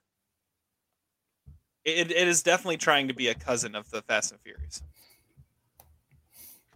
I guess I Oh. didn't realize it was the same director as Fast and Furious, but that does make sense. Yeah. Can you imagine? Can you imagine like you're talking about how much it, parts resemble The Rock? Can you imagine if Michael Bay got his hands on a Triple X movie? Why didn't that happen? Yeah, we probably should have. Uh, all right. So why why does like Vin Diesel have like the first movie in a series and it's really popular? Then he goes away, and, And then, then he comes comes. back? Then he comes back after seeing his, the IP fail without him, and then it becomes like a big thing again. Well, obviously, he thought that pa- projects like the Path- Pacifier were the direction he wanted to take his career. Right? He was above Triple X by that point. I guess, but he came back to Triple X. He came back to Fast and the Furious after two movies after that sucked. I don't know. I mean, it's, it's weird. Like, I mean, he is the, obviously the draw to this movie. I, I think they thought this was a very easy pitch, but it was because Vin Diesel's in it that it was so popular. It'd be like having The Rock in it or something. It'd be like, okay, like that would be a super popular movie, but anybody else, it probably wouldn't work very well. I think that's the only comparison you can draw is that it's kind of like if it, it like the Rock's movies nowadays. Like the Rock can do like Rampage and Skyscraper and stuff like this and get it get it away with it just on the simple fact that it's the Rock. And uh You replace him with John Cena, it doesn't work, and then The Rock can make another one and be a huge hit again. Exactly, exactly. All right. Well, uh, let's get into uh, our first topic of conversation, which is uh, this is something Todd fought for, and I think I think it, I think it's fair to fight for this. I think it's fair to fight for this. Todd, um, Mount Rushmore, Vin Diesel performances. Mount Rushmore of Vin Diesel performances, and for this we are gonna go to Zach first. Oh, you're gonna go to me first. Todd. Todd fought for this, even though it's his episode. That, that means he's it last. means it means that somebody didn't like this Mount Rushmore, and it probably wasn't Terry. Uh, so I didn't care. I I, I thought I just I decided it was a good Mount Rushmore It's not- because it's not you- a bad not a power ranking because it's not a bad Mount Rushmore. It's just I haven't seen that many Vin Diesel movies. So I look at his IMDb. I mean, the guy's not really my kind of actor. He hasn't been in a Dardenne Brothers movie or an Asghar Farhadi movie exactly. So I don't really know where to draw from. Um, I mean, the obvious choice is I think the movie that Terry's going to pick. So I kind of want to steer clear of that. And I really wanted to make a bullshit. Pick whatever. Pick your. I, pick I what want to pick a, a, a contrarian um, contrarian pick, but I don't really have a, a lot of options on here. So uh, this is why I didn't want to start with me. I, I don't know. I think I would have to go Boiler Room. I mean, he's pretty good in that movie, right? We we we deep dove it last year. I mean, it's kind of like a serious role that he doesn't tend to have anymore. And uh, you know, he I mean, in a movie with a lot of towering performances, he's I think I voted him the the, the MVP of that movie or the highest war. So I go with the I, I I think he had he ha, I don't know if he has anymore. He had potential at some point to be a serious actor. I never saw Find Me Guilty, so I, the man this probably won't pop me up and uh, pop up on this list anywhere. But I I feel like that's the route that maybe he should have taken his career instead of doing stupid bullshit. But I don't know. It was two years ago we did Boiler Room, and yeah, he is he is the best performance in that movie. He is, I mean, his, his scene with uh, the doctor is just awesome. Yeah, he's he yeah, he definitely shows he's got some acting chops and stuff like Boiler Room and right before Boiler Room he had a really small role in Saving Private Ryan. See, that's what I thought you were going to go with Terry. I, I was leaving that for you. No, no, I'm going to go with Find Me Guilty because I think that is where he actually is able to be the one thing he's he's given a star role in where he can actually act. Like he's given enough to do that he can actually show that he can act. Um and I wish he he had done more stuff like that. I mean, he's just become this this action star cliche now. I think I saw at one point, no, I heard him say in an interview at one point that he was working on trying to do a uh, a movie where he was going to play Hannibal the Conqueror. He still is working on. Is that, he still working on that? Man, that would that would be awesome to see him in like a middle like or just an ancient history type of deal like that. That would be cool. But um, but yeah, I'm going Find Me Guilty. It's a it's an amazing performance. Sidney Lumet's last film. Uh, And he has hair. He has hair, and it works. It works. You you know. All right. You know what? Vin, if Vin Diesel did not go, and I'm thinking about this in terms of Find Me Guilty and the hair he shows there. If Vin Diesel had not gone the like, I'm gonna make ten Fast and Furious movies, um, he'd be Bobby Cannavale today. It kind of looks like him. Mm. Like he he'd be a buff. Bobby Cannavale. See, I sort of think that he could have had the career of Mickey Rourke. I think he did not opt for serious, sometimes experimental projects the way that Rourke did in the late 80s. And as a result, he suffered. But like, I think he could have been that buffed off, you know, but like tragic, sadly tragic character that Mickey Rourke would portray, especially in the 2000s. And that's a comparison I see in, in, in a, a lost, lost career. Yeah, that's not bad. All right, Todd. Well, Boiler see, Room Vin- and Find Me Guilty are gone. Who are you going with? well, Vin Diesel, I he is. If you ever hear him talk about his his career, he does take his career very seriously, and he is like a trained actor. He he I, he has wanted he has had these passion projects he's wanted to do. He's worked with Ang Lee. He's worked with Sidney Lumet, um, Steven Spielberg. Adrian He was in Awakenings apparently. Um, but uh, but I don't know. I mean, he he did like I'm gonna choose the movie that he uh, also wrote and directed in the 90s. It's called Strays, and it is a almost no budget movie that I watched. I think it was an extra on a the on some DVD I have, and um, but it is he he actually shows like th- that type of charisma that you that you need to be the the lead of a true like indie drama, and uh, he is he is extraordinary in that. And I, I wish he would direct again. I know he wants to direct that Hannibal movie eventually, but this is the only time that he ever got he ever did something completely his own. And I that's the type of career that he wanted to have, but he got stuck doing all the franchise stuff. Dude, he is in Awakenings. How bizarre is that? I've seen a lot of hospital orderlies that look like him. Buff, bald guys, you know, in their twenties. That's like the demographic. 1990. I mean, what what is he there? He's 23. And he's a lot older than he looks. Okay. Is it too off? Like- is it too off to believe that Vin Diesel could have been the whale this year? Like, there is a world where Vin Diesel is the whale, right? That would be awesome. I mean, Brendan right. Fraser is not that different from Vin Diesel. I think he came along a little earlier and had a different trajectory, but like, I think we need. Let's campaign right now, right here, right now in this podcast for a, a whale for for Vin Diesel. So uh, I'd well, love to see uh, it. So we need Aronofsky to get in Yeah. contact with Vin Diesel. He did for Mickey Rourke. He did for Brendan Fraser. Now, See, but Vin here's the Diesel's problem. the next logical The- choice. The only movies in production for him are a Guardian, a Guardians three, Fast ten, Triple X four, and another Riddick movie. Well, he, he's not late enough in his career. He needs to bottom out a little bit more. Let's get some really, really like, you know, being arrested by the Santa Monica police and sleeping on a park bench overnight, you know, with Eric Roberts. That's what we need in his career to happen before he gets the rehabilitation by Aronofsky. What about Bloodshot? Was that a DC movie? I never saw that actually. Mm, I don't think so. Did you guys watch the Riddick movies? I've never seen them. No.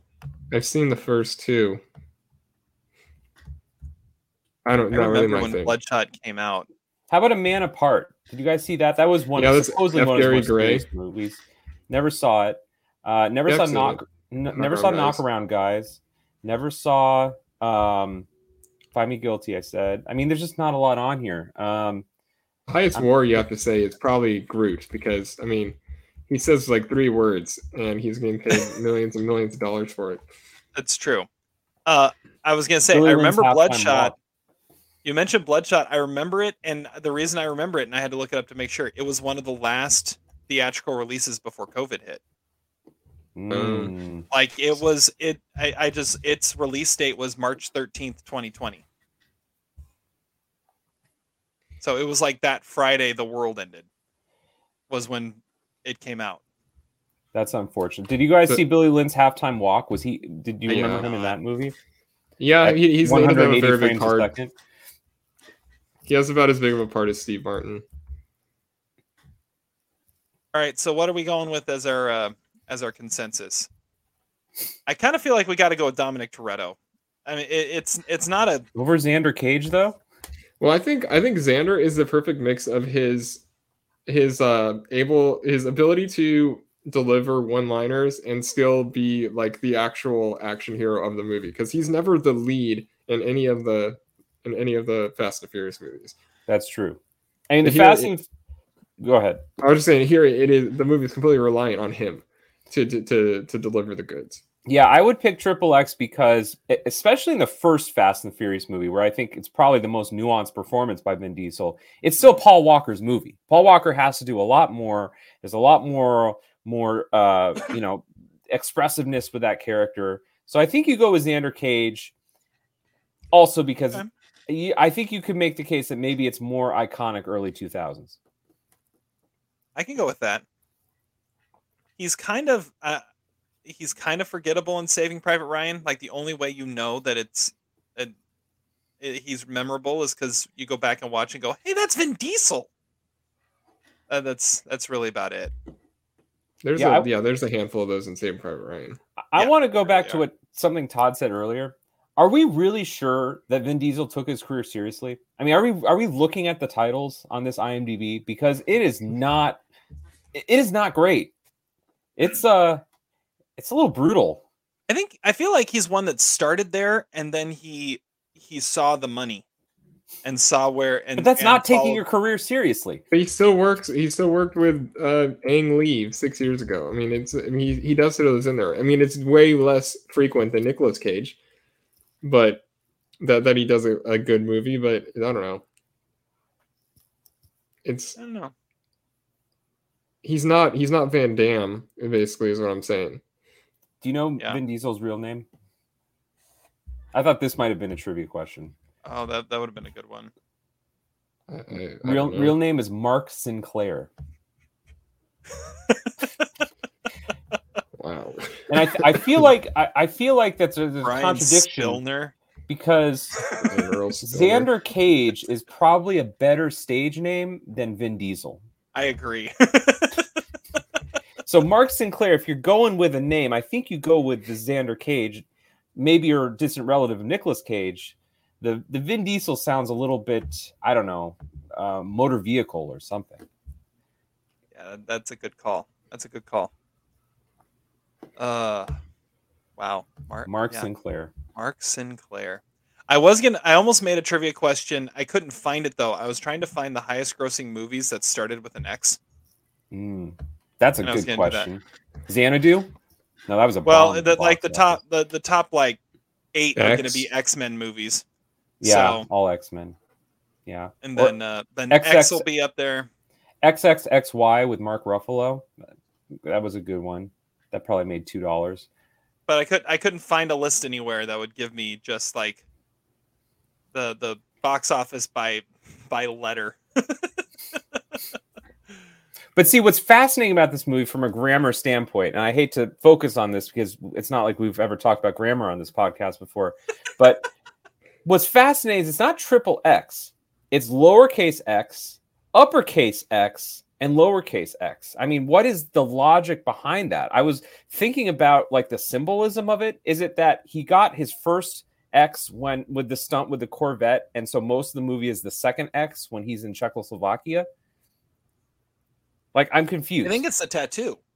Like it, it, he's got the tattoo, but the tattoo is because he's he's X and he just has the other X's for decoration. But why is the why is the middle X capitalized? Is my question. Because he's X. I don't know. It's like it's like why it's it's like you, you get those like monogrammed things where your your last name is like the big the the last initial is the big letter in the middle and then you got your first and middle on the either side. See, I think there's some symbolism there. I think Rob Cohen was thinking something. It was not communicated. It would be interesting if MaXXXine comes out with a lowercase, uppercase, lowercase x. It's like an ode to triple X. But I, I think there's something there. It's conspiracy theory. All right. Well, our Mount Rushmore is um, Boiler Room, Find Me Guilty, Strays, and Triple X of the greatest Vin Diesel performances. Those were the four, waiting- my four is- top ones. So I was waiting for someone to say Guardians of the Galaxy, and is Strays really good? I'm not even seeing it here on IMDb. I've never heard of this movie before. yeah, I mean, I gave it three stars. I, I mean, I saw it years ago, but I do remember him being like, Oh wow, 1997. wow! This seems like a come to the stable if I've ever seen one. but I've already seen it. Life is a matador. Is that the tagline? What does that mean? Written and directed by Vin Diesel. Yeah, it, it, it looks pretty great. It looks very like it, this should be a, a VHS cassette. That'd be If I remember right, it, it kind of reminded me of that N- Nicolas Cage movie that he directed, uh, Sonny? or something like that. You know, I mean, it's that it's that level of low budget. I mean, obviously, there's no famous people in this one, but you know, Did Vin Diesel ever do a movie with Mike Nicolas Cage? I don't think so. Okay. no.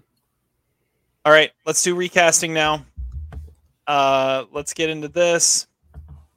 We're recasting four characters, starting with Xander Cage. If Triple X were made today, who would play Xander Cage besides, you know, Vin Diesel, since he's still playing Xander Cage? Um, the uh, I'll go first. I've got three names written down. I'm deciding which one I like the best. Yeah, I'm gonna go uh, kind of off of a movie Todd made me watch for the last podcast. I'm going Yahya Abdul Mateen. Okay. Nice. I could see it work. I could see him being a um, a big time action star. Todd, who do you have? I mean, I, I mean, I just don't think there are that many Vin Diesels like ever that have that are that have the physicality to pull this kind of thing off, but also have like the charm. I, I mean, I just I just wrote down Tom Hardy because I couldn't come up with anything. Yeah, it, it, it was hard to come up with a with someone like that. All right, Zach, who do you have? I know you guys are going to shit on my pick, but I want you to just think about it for a second because it would totally work. Okay. I didn't go for the bulk and the, you know, weaponry of Xander Cage. I went for the humor of Xander Cage. Remember, look at what we do to funny guys. Do you want to see? Um, I went with Aaron Paul because Aaron Paul has been bald before. He, I mean, Tom Hardy's not going to steal a Corvette because he's upset about video games being banned. That's a Jesse Pinkman type thing to He's do. He's not going to jump out of a car as it's falling off a bridge either. Okay, well, maybe there's a few stunts that go wrong. Tom Hardy's not going to become a viral star shooting videos Are, of himself. are you stunts. casting Aaron Paul or are you casting? I'm Jesse casting? Jesse Pinkman. Okay, I know he's not a real person, but Jesse Pinkman would have filmed those stunts and uploaded them on some primitive version of YouTube in 2002, and I- he would have had a bad attitude, you know. And that's that's Xander Cage. You know, if you read the opening line of Ebert's review of of Triple X, it's Triple X stars Vin Diesel as a smartass Bond with a bad attitude. I like the bad attitude more than a smartass Bond, so I'm going with Jesse Pinkman, who was bald by the last season, by the way. This stunt is gonna be the bomb, yo. It's science, yo. Magnets, bitch. He Uh, was named Xander though. That would just be. I don't know. I mean, his drug dealer name is Diesel. Yes. Oh, Terry. Great point.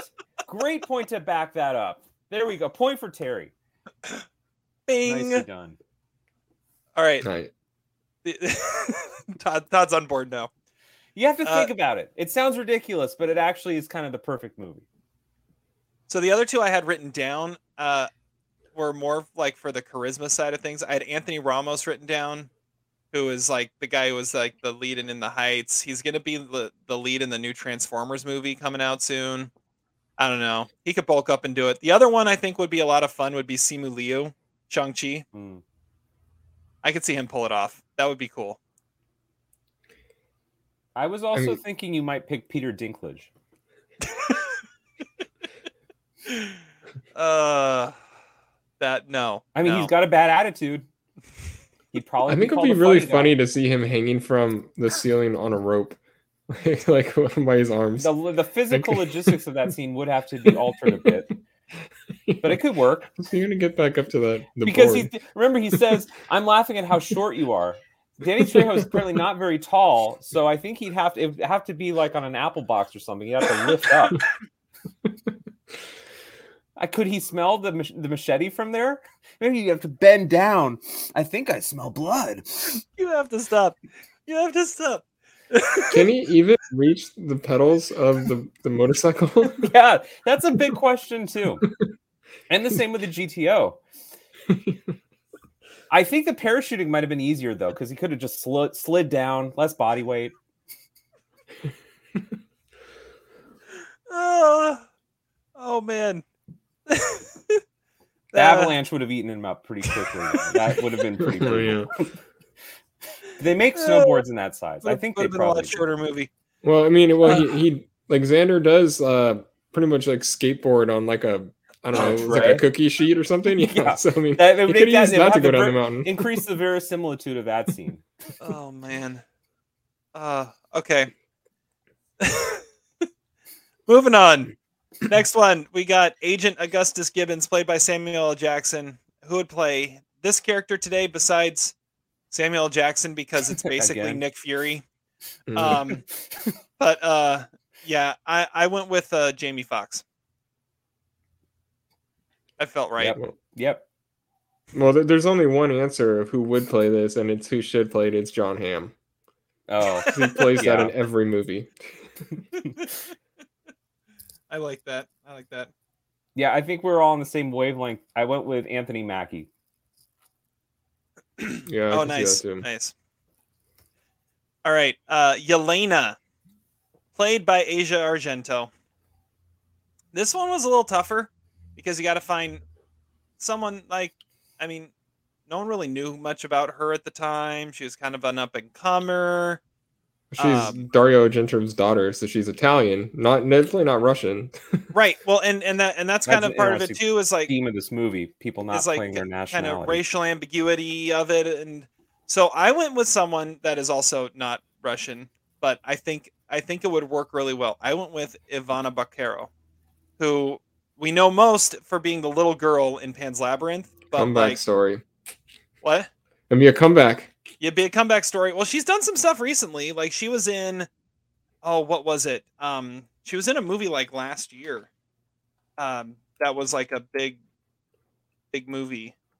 What was it? It was um, Black Friday, the the like horror comedy movie that came out. Mm. She was in. She was also in um in a TV show called High Seas that was on Netflix for a while. So she's done stuff. But uh I think it would work. That's what I'm I going dig with. it. Yeah. God. Uh, I said Jodie Comer because she does have she does play a lot of that in uh in Killing Eve. She she she does have a, a very a very thick Russian accent, even though she's not Russian. And I, I she's awesome in these kind of like pseudo action movie kind of roles, even though it's really not the kind of actress I think she wants to be, but that she's really good at it. Nice. That would be like if she looked at Vin Diesel's I, uh, uh, filmography and said, "I want to be like that." It's probably not a great career move. All right. Zach, who do you got? This was the easiest for me to cast. I went with Academy Award nominee uh, Maria Bakalova as Elena. Oh, there you go. Just yeah, we can all give up now. Directed by Judd Apatow. All right. Yorgi, played by Martin Csokas, who's kind of made a career by basically playing this character in every movie. But he's not Um, Russian. I mean, not that his amazingly authentic accent would have ever led you believe he wasn't R- Russian. He's actually from New Zealand. He's a Kiwi. That's hilarious. All right. Uh, my pick is uh, I, I tried to come as I'm watching this, I'm like, he looks like someone, and I couldn't quite figure it out, but I came up with someone that was close, and that's Luke Evans. That's my pick for Yorgi. Yeah, that's not bad. I um, I said Joel Kinnaman. Uh, I Oh. think he's he's actually Swedish. I mean, at least it's some something around that area, I guess. And plus, he he he is he needs more of these like really cool villain roles because he's a he's a he's he's got that really I don't know sinister face. He, he's never going to be like a, the true protagonist of action movies. He's got to be he's got to have more mo- movies like this where he can play the villain. But they keep on trying to make him the lead in an action movie. I mean, he was fine in RoboCop, but that's really not what he's what he's going to be doing. He was RoboCop. I was thinking Suicide Squad. yeah, he was in that too. Yeah. Also For All Mankind, but that's not an action movie. He's one of the leads in that.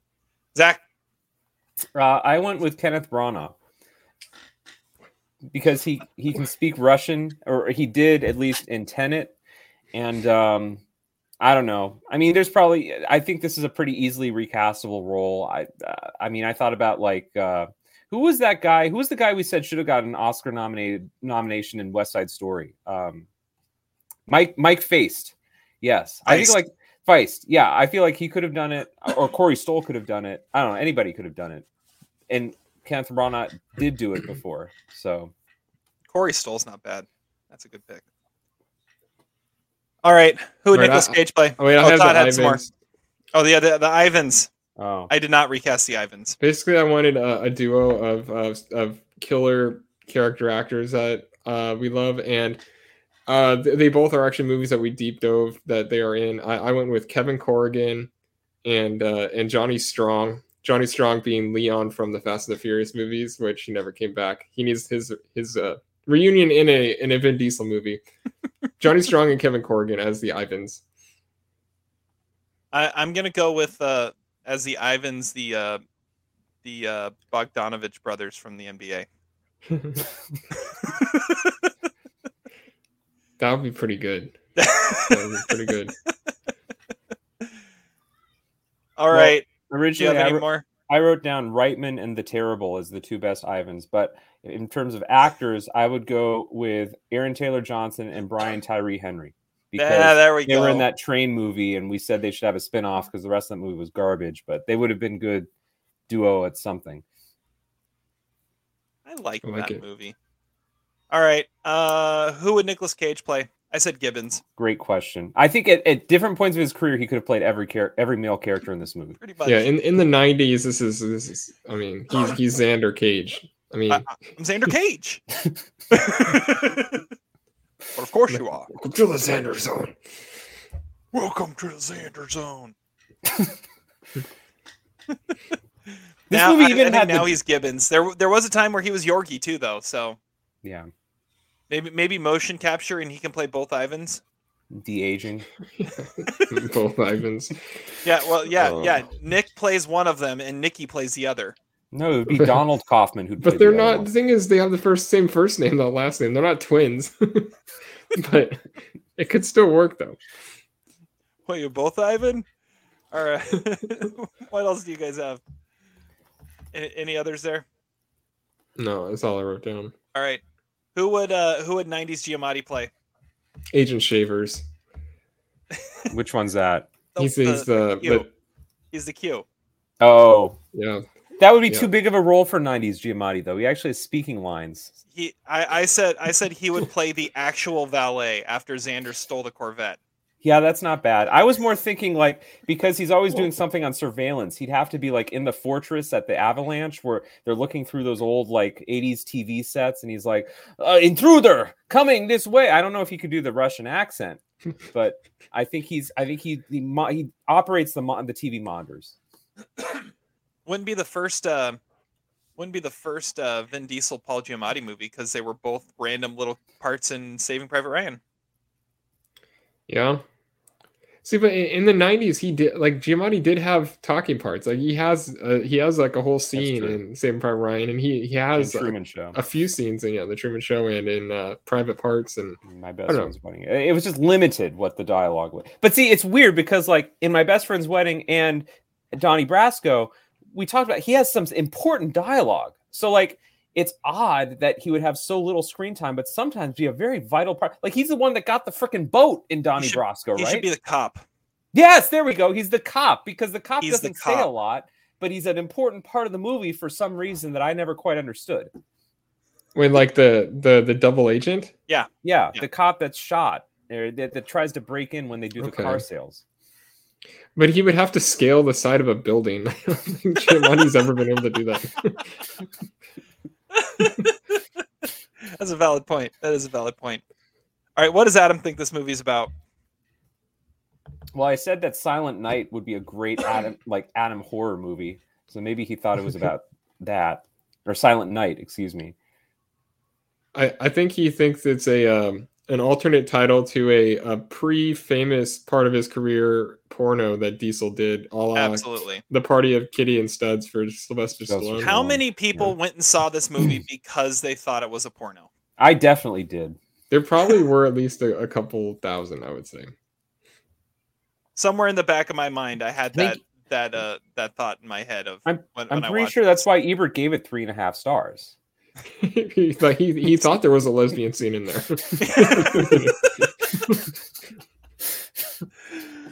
Uh, all right. Highest war. Let's go to uh let let's go to Zach first on this one. I mean, listen, I I know you guys are going to be pissed off about this pick, but I got to go with Danny Trejo. I mean, no Damn one you. No one could do a scene quite like that. Like, you know, he comes in out of and you know, I'm I'm going to expose what I think is the line of this movie already, but when, you know, he's like uh oh, listen funny guy, I'm going to show you what we do to funny guys and he doesn't have a Russian accent, but like I love the line that Vin Diesel says, what are you going to do? Hog tie us and force us to listen to your bad accent. That's the way I feel about this whole movie um and he is uh he's tremendous in that scene because he has a machete. It's amazing. It's like ti- this movie did some weird sort of time travel or something but uh yeah he's great. Uh that's that's the moment in the movie that i was like fully invested in it. Um and uh yeah he's, he's awesome. Uh, nobody could do that role quite like danny trejo. It was you fredo. I knew it was you. I knew it was you, Fredo. Broke my heart. see Uh, terry that was- agrees with me that was He my gonna pick. take yeah That was my pick. All right. Todd. it's like the one instance of good acting in this movie I mean, Well, it's, it's, good it's like it's like it's one of many instances of typecasting is really what it is. But Sure. Todd, what do you got? This has Uh, to be one of the worst acted movies we've ever deep dove. But all right, go ahead. I don't know. I, I really like uh Asia Argento. I like at the time she she popped up in probably at least a handful of movies that I really liked at the time. I even watched this movie that she directed called The Heart is Deceitful Above All Things. I've seen that shit. yeah, It's a she's messed up movie. she uh she's in that like Fairuza Balk care territory for me where like she's just a really interesting person to watch. Shannyn Sossamon, I guess, is sort of in that way too. Like early 2000s, like these were like people that I really like to watch for some reason. And um, I think she actually d- is really good in this. Her accent goes in and out, but that doesn't really matter. I, I she's a, a unique presence. I'll say that. But see, she's basically like what Eva Green became two years later. It's It true. wasn't particular that she was unique. There's a lot of Casino Royale in this movie. No kidding. There's a lot of Bond in this movie. There's a lot of Bond in this movie. Like like if you feel like like Casino Royale took some from this, um, the Kingsmen took something from this. I think there's a little Austin Powers in this movie. I mean, you're telling me that that dramatic fly-in to the NSA headquarters wasn't straight out of Austin Powers? Uh, all right, so I'll take Vin Diesel then. I Um, mean, it, it has to be said. it has to be said and and just simply the fact that we couldn't come up with a good alternative for who would play this now. They tried with ice cube and that that crap failed epically.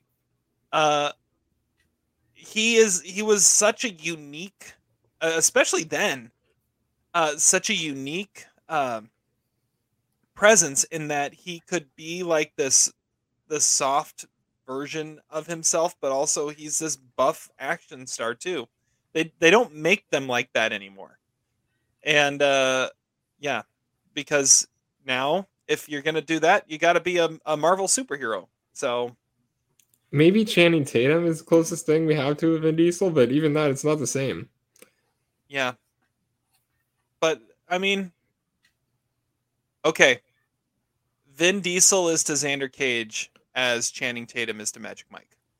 Like that that is about Born to play the role. born to play the role. There's there's the slightest bit of like cynical winsomeness in Vin Diesel that Channing Tatum doesn't have. Like it's a it's like a little bit of like Rick and Casablanca in Vin Diesel's persona. Like just a little bit of like like when he says the line like you're gonna steal a guy to you're gonna kidnap a guy to save the world. He better want to save you want he better like the world. Like isn't there some line like that? Like that's Yeah. that's straight out of like a Humphrey Bogart movie. There's a little Better bit of like like the not way it is or something. exactly. There's like a little bit of nihilism in it. Yeah, Uh, and th- I think that's a that's a part of this that is uh, forgotten and not thought of very much is how he he's this anti-establishment guy. Yeah, we're we're deconstructing this way too much. Okay, uh, this this this is a good one here. The Bill Paxton Cary Elwes Memorial Worst Performance of the Year Award. That's right, Cary Elwes. We, we just you know we we've memorialized him already. Um, it goes to who, Todd? Uh, so I wrote down Mary Pat Green, Tanner Gill, and Scott Waugh as the uh, the three pe- uh, people Oh. that have the problems in the diner because even Xander says their performances were terrible, and I agree. Mary That's Pat Green, call. I've actually seen her in other stuff. I'll be like, "Who is that?" And then I'll look it up. It's like, "Oh yeah, that is the waitress at Triple X. I knew that." I thought her performance was pretty good. To do the eye movement like that without moving the rest of your head is, I think, something. but she's definitely moving her hand a lot, pouring the coffee. I love that. I love that this movie really thinks it's smart. You know, it really thinks it's smart with the whole Financial Times. Who would read the Financial Times on a Sunday morning? The markets are closed. It was the intro, the the intro test for him. All right, he's uh, the master of deduction. He's the modern day Sherlock Holmes. Well, he, he's like he's like you had me going there for a little while. I was like, you've been awake for like thirty seconds, okay, a little while. Okay, All right, uh, my my pick is uh, Michael Roof as Agent Shavers. He he in like shavers. no no he he's terrible. He's terrible. I've oh and that was one thing as I was watching this and I was remembering all the different stuff, like he comes on screen, I'm like, oh yeah, this guy's terrible. Is like he that's Q- what I remembered about Is he the Q character? I- I yeah, he's know a the Q names. character. Okay. Yeah. Yeah, he's He's pretty ba- bad. He's basically like the what's the guy in NCIS, the McGee. He's basically like McGee, like if McGee was put in this kind of movie. Yeah, but uh, it it's he plays it up way too much, and he just is a goof. And I think it shows by the fact that he has six acting credits. Um, he was in Black Hawk Down apparently, but then he was in Triple X. Uh, he was in Triple X Two as Shavers, and he was in the Dukes of Hazzard. Um, then he was a special guest host on a TV show called Players on the Triple X episode. And then he was in some TV show called Hype. I don't know what that is. But yeah, Yeah, he's not very good. I agree. no, no, he's not. Zach, I think the obvious pick was Mor- Morton Csokas as Yorgi. Um, he's pretty awful in this movie. Uh, The the fake accent uh, gets pretty obnoxious after a while. I like the scene where he's like in the club, like shouting, and for some reason you can hear reverb in the soundtrack, even though there's apparently loud rave music playing, because that makes sense. Um, I like his sideburns. I like his tattoo. His tattoo is like it's kind of like first grader uh, triple X. It looks almost like like out of a Tex Avery cartoon. It's like a messed up Tweety or something like that. It's like a sad attempt uh, at a tattoo, but it just uh, didn't work. We should. Can we talk about the tattoos in this movie? What are your guys' thoughts about Xander's tattoos? This was a real hang up for me watching this movie because I think those tattoos are pretty awful. Like I can't really. I think it's actually a flaw in the movie that his tattoos are so bad that it's hard to believe that Xander would would actually get those. I mean, he's a kid or he's a guy who didn't have a whole lot of direction. I assume he just got tattooed, whatever. And there's a, there's a reason why he's always wearing sleeveless shirts is because he needs to show them off. I don't think they're that bad. They're just designs. they're pretty. They're pretty. They're pretty nineties. Like The- and, The one who has the best tattoo is um is the lead singer of Buckcherry, who's on there because you can totally tell because his entire back is the King of Hearts, like the card, the King of Hearts, and uh, he's at the party, uh, like when uh, when Xander gets arrested. uh, I, Yeah. I I like the actual Triple X tattoo. I think that's pretty cool. That's uh, that's the best part. I I would agree, but I think the big sun is very like 2004 Rasheed Wallace.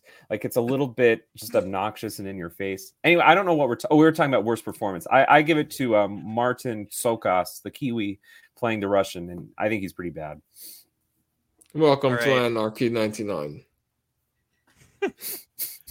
Amazing Larry, Big Tim, High Roller, minor character of the film. Uh, I've got two written down here. Uh, first one The is uh, no, it's not the Ivans. Ivan, Oh, those were the, First- those were the two. and then the, it, it really could be, but uh, no, the first one is JJ, played by Eve. Oh yeah, I had her written down too. Yeah, because she Oh. shows up and's like, "Hey, That's it's a great Eve!" point. And then she never shows up Yeah. again. And she doesn't. know. She, she she's needed gone. two more scenes. Like she has so much sass. Like she's uh, I she's the. Michelle Rodriguez Yeah. of the movie. Like God she should, damn she it. could have had more. You more know who she is? She's the Moneypenny. Yeah. shows up Yeah. for one scene at the beginning of the movie after the the big epic for opening and then disappears and you never see her again she's Moneypenny That's a great point. She I should have I been the I'd forgotten cube one. I that she oh. was in this movie until you just brought her up. Yeah, another thing that puts you squarely in 2002. yeah exactly because everyone saw that went hey eve's in this movie Just like you saw, oh, it's Tony Hawk. Oh, it's the lead singer Buckcherry. Uh, so then the other one i had written down was uh, kolya played by peter Jákl because uh, i watched a movie directed by him earlier this year oh, I'm, I, knew you were gonna come up there say this. yeah yeah the uh the uh what medieval the uh what what's his name I remember this what- being. We talked about movie. this on your review, I think. yeah that that's some random random side character in triple x directed a movie The, the, bro- the Uh, brother of Yorgi. the brother of yorgi yeah he, and yeah he's directed three movies uh medieval ghoul and Kajínek so yeah. I, I, I saw That's a him good one. and i was like oh hey it actually is him. So and he's got he has one uh his character has one quote uh attributed to him on imdb. And it's uh it's when uh yorgi says now that business is over we party And then Kolya goes, "Bitches, come." That's his one quote. I know. I was like, okay, and they do. They all just flood in right after that. Yeah, yeah. All right, uh, Zach, what do you got? I have two. Uh, one of them um, was Senator uh, Dick Hodgkins. Hodgkins. Hodgkiss. Uh, great name for senator. Um, apparently does not rails against the video games, the video games and the skateboarding and the bad And influences and rap music, as if we needed more reminders that this movie was set in 2002. And then um, the other one I, I came up with was uh, Alena Shaliklova as Xander's bedroom dancer. Apparently, the only movie she was ever in. Um, I want to just know more about that character. I mean, she's kind How of long was she dancing before she got, well, got in look at all the candles in that scene. I mean, that is No, an elaborate setup. Um, I'm curious. How long was have she hanging there waiting for him to walk in the room? She's suspended from midair.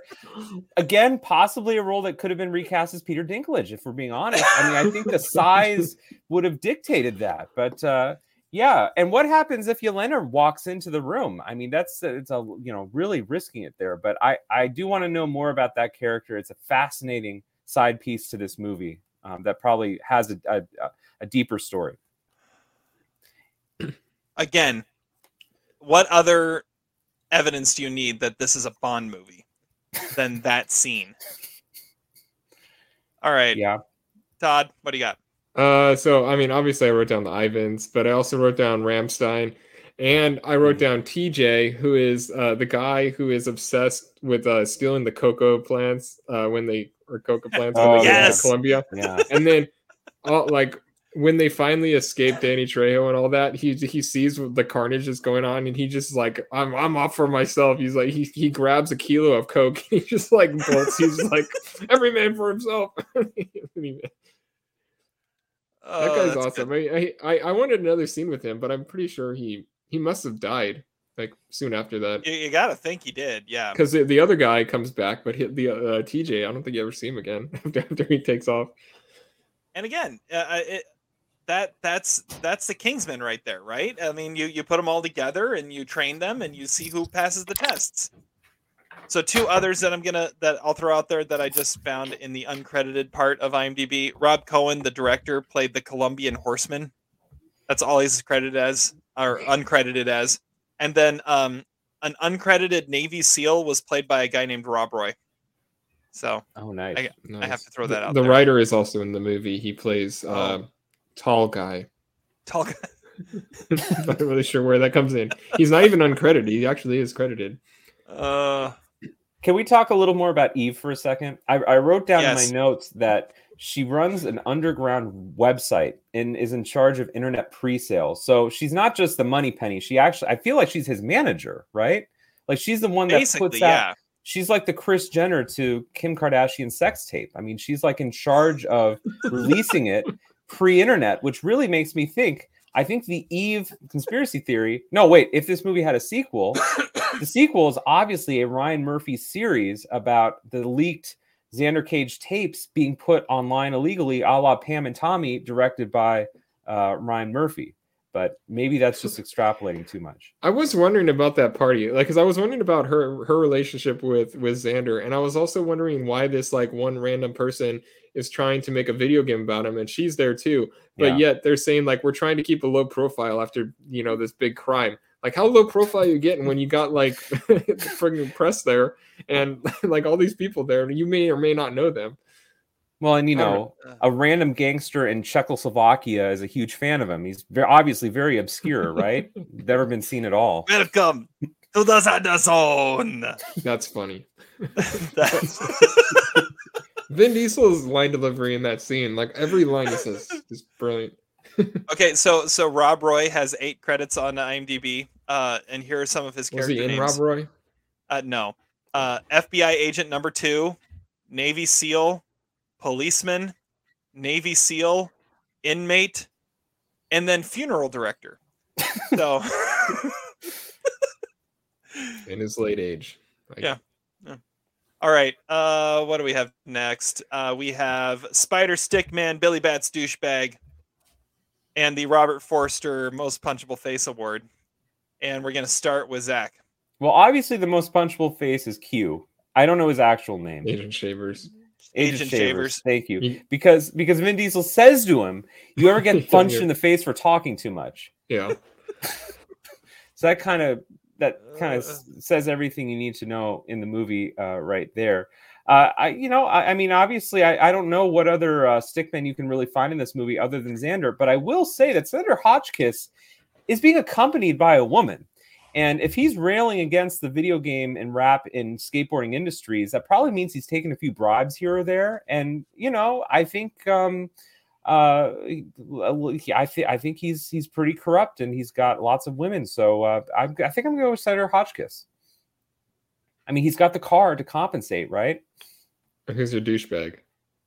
Oh, uh, also Senator Hotchkiss. Banning video games and rap music and skateboards is not a way to solve our problems in 2002 and defeat the terrorists. Well, see, his biggest douchebag move is he picks up the phone and he drops his e- entire title, California State Senator Hart Hotchkiss. Somebody just stole my car. it's like that is a douchebag move. See, I had him down as the most punchable face, and I, I just wrote him down as Senator Dick hmm. because That is his don't name. be a dick, Dick. so And you can see you can see Jesse Pinkman saying that line. I mean that that that screams Jesse Pinkman. hey yo, don't be a dick, Dick. He would say bitch. Yeah, but- don't be a bitch, Dick.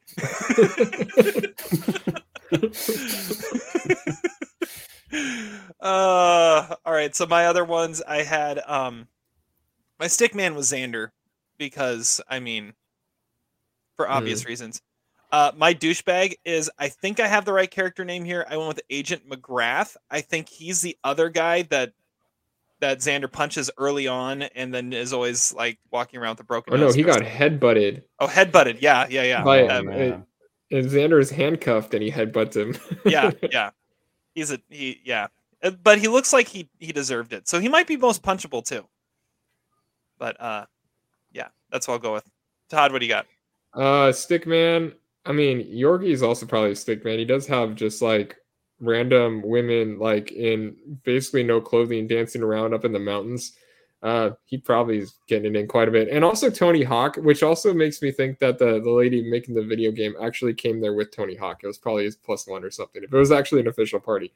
Um, the biggest douchebag I have uh, Kolya because I don't know, he's got all the scientists dying and he makes fun of them for how they were choking to death. That seems like a pretty big douchebag That's a great call. That is a great call. And the other most punchable face is, of course, the guy reading the Financial Times because he gets like he, I think he gets butted by the like his own rifle or his own shotgun, and he he he I mean he was given a terrible performance holding the the Financial Times at the perfect angle that he could read that. He deserved that, and yeah, his, his face uh, after that looked like it deserved another punch too. All right, best scene. Todd. Uh, okay, there's a lot. Um, All right, then we'll come back to you. We'll go. I'll go first. Then I'll go first. You'll go last. Uh, I I said the opening. Just just the whole thing with the Corvette and jumping it off the bridge and everything choreographed to make that happen. That was pretty cool. Yeah.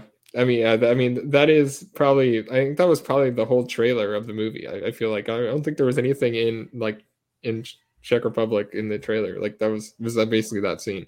Yeah. Zach. I'm gonna go Danny Trejo. I, I've already mentioned it, but every new every movie needs a Danny Trejo scene like that. That is a the pitch perfect example of how to do that scene. I don't understand why they fly to Colombia. I mean, th- is that ever explained in the movie? Like, was that that was part of the exercise, right? It's it's an it was another test. Yeah. So Yeah, where do they, they- get the real blood from? Well, I mean, it was a real situation. They said they sent them in as decoys before the actual, uh, the Colombian army was coming Which almost into- got McGrath punched again. yeah. He's like, oh yeah, it was my idea. He's like, I sent you in as a decoy. Boom. well, I right, mean, the one part of that scene that doesn't make sense is like, is how does Xander actually unhook himself? Because he was hanging from a rope, which was tied to uh like a chain, and the chain was around a bar, but he all he does is go up and does a flip, and somehow he's unhooked. I, I, I don't know how he got himself undone, especially because he's been hanging there forever. He could have gotten off, gotten out at any point. It's a valid point. Yeah, that's the one thing. I'm sure it's the one. That's the one thing that is the. Uh, That's the only flaw in this movie. Yeah, exactly. that's the thing that Rob Cohen can't can't get to sleep at night. He's thinking about you know he couldn't get off that chain, man. That was the one mistake. Should have accounted for that. All right, Todd, what's the best scene? Uh,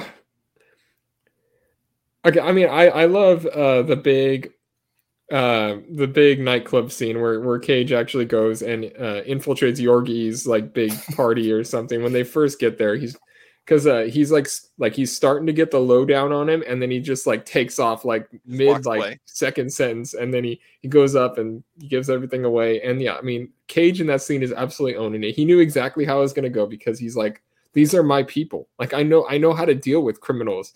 Like I don't know. I mean, I don't know rich people, but I know criminals. you know. And It's he- like he- when Pinkman walks off with the shovel and starts digging a hole. Oh yeah. I know meth heads. That, that's a good Mhm. point. Mhm. Man, that yeah, that Aaron Paul uh, choice is looking better. Um,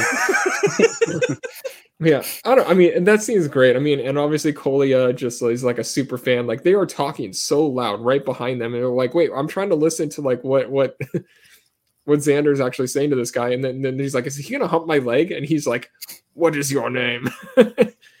it's like, "Oh, I know it. Like I don't. That, that scene's great. I mean, there's a ton of great scenes. Like it's a, basically a series of great scenes. the other one I had written down was the diner. The diner scene, of course. Well, I mean, both diner scene. I guess the other one isn't really a diner, like the one where they Xander and Yelena are out when the K- Kirill is out, like kind of Oh, sniping. yeah. Yeah, that's a good one too. All right, what's the regal quote of the movie? We we've thrown some out there. I, I have one that hasn't been said yet. I, that I think is the most obvious one. Well, I mean, you- you have. Well, I have a few too. Okay, go go for it, Zach. It mine is obvious. It's the things I, I'm going to do for my country. That's that's the one I have down too. The things Yeah. I'm gonna do for my country. Well, then you also got Danny Trejo saying, "That's the last thing you're gonna smell," because I mean, he's in, he's in the commercial.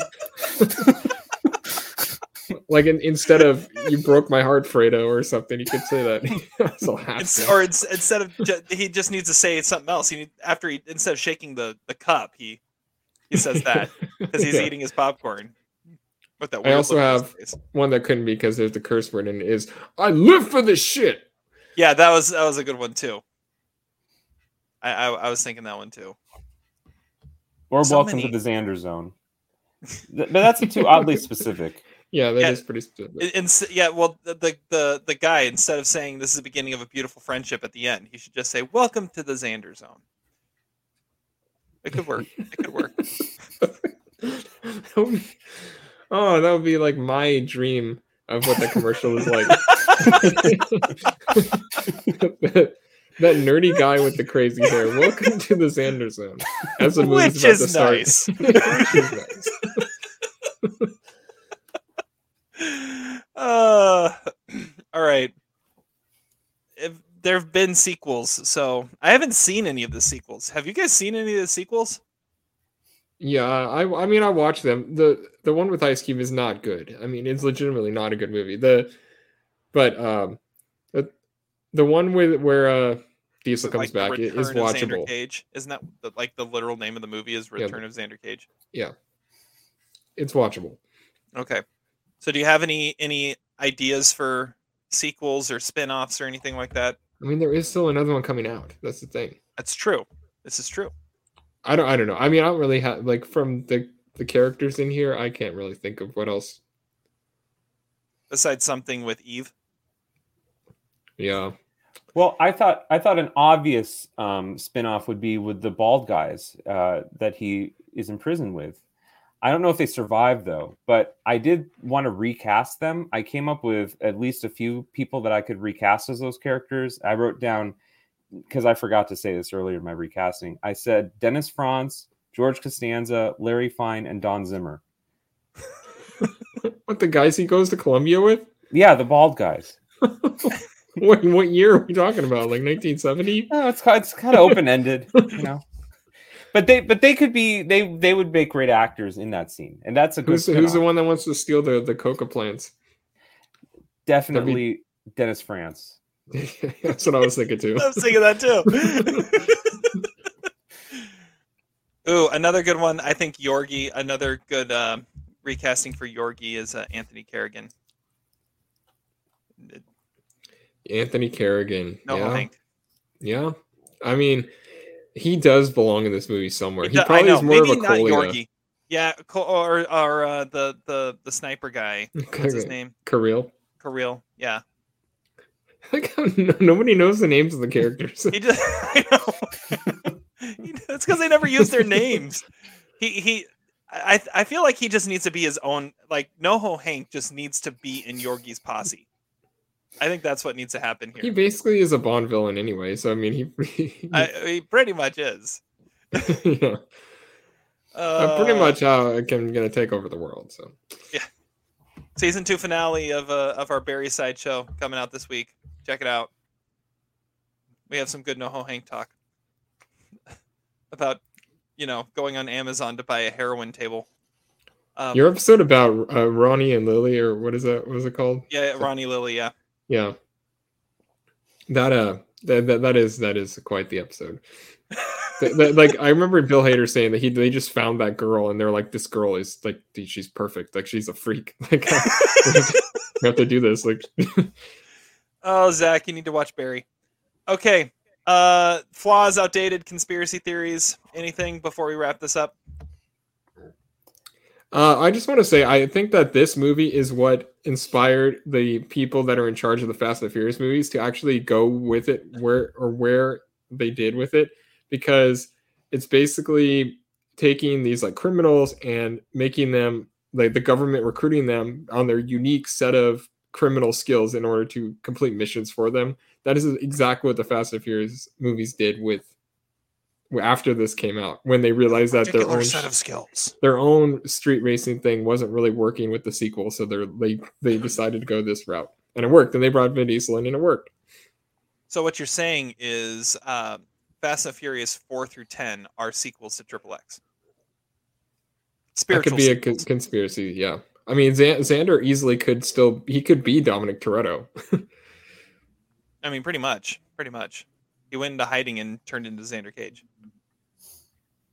and then pop back up in Tokyo. All right. I'm sure that'd be in hiding, but okay. All right, Zach, did you have anything? Uh, yeah, I had a few things. Um, I wanted to say, uh, first of all, uh, the binoculars in this movie, um, they're PG 13 binoculars. Yes, they Somehow are. they, ha- they're such an advanced technology that you actually can't see the genitalia. It still preserves Yeah. the decency. It's like they were designed by Senator Hotchkiss or something. goes bone to clothes.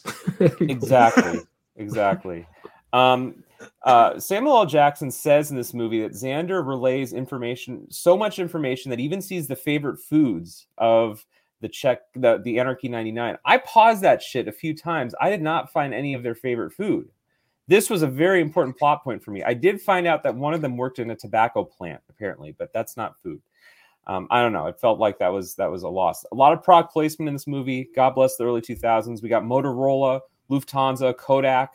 Curiously enough, no product placement for the fur because there's like a lot of it in this movie. Um, Mm. I really, it's probably cold in Czechoslovakia, which make, brings me to another point, which is that there's an avalanche going on in Czechoslovakia, but apparently in Prague it's summertime. I'm not sure how that works. That's a good Um, one. I liked the band-aids on the motorcycles. I love that no one asks why are you putting the band-aids on the motorcycles. I also love that the band-aids, it's such a sophisticated technology, and yet it doesn't it, it- it's it's it's an amazing explosive device on a band-aid, and yet a detonator is a detonator. Feels like there was like some some sort of lost communication there. I and like those the band-aids were totally red light, green light gum from Mission Impossible. Yes, that's that sounds right. I'll go with that. Um, I also uh, let's see. I was going to say one more thing. Um, oh, the surprise party at the beginning of the movie is a little bit like the surprise party for Michael Dorsey at the beginning of Tootsie. I was looking for the old lady playing the piano. I missed that part. And then um, I like the I, lot sets the record early 2000 movie for for reading from a manual in a climactic chase scene. There's quite a bit of that with some pen some some really bad handwriting there.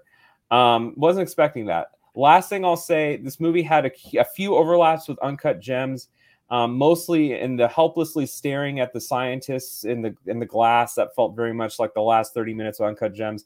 And the and the ending had the same motion graphics that uncut gems had too. It would like went into some sort of primitive cgi thing with some cool motion graphics and kind of did a 2002 version of the end of uncut gems. So i appreciate that. See, the watching the scientists died, that was the rock.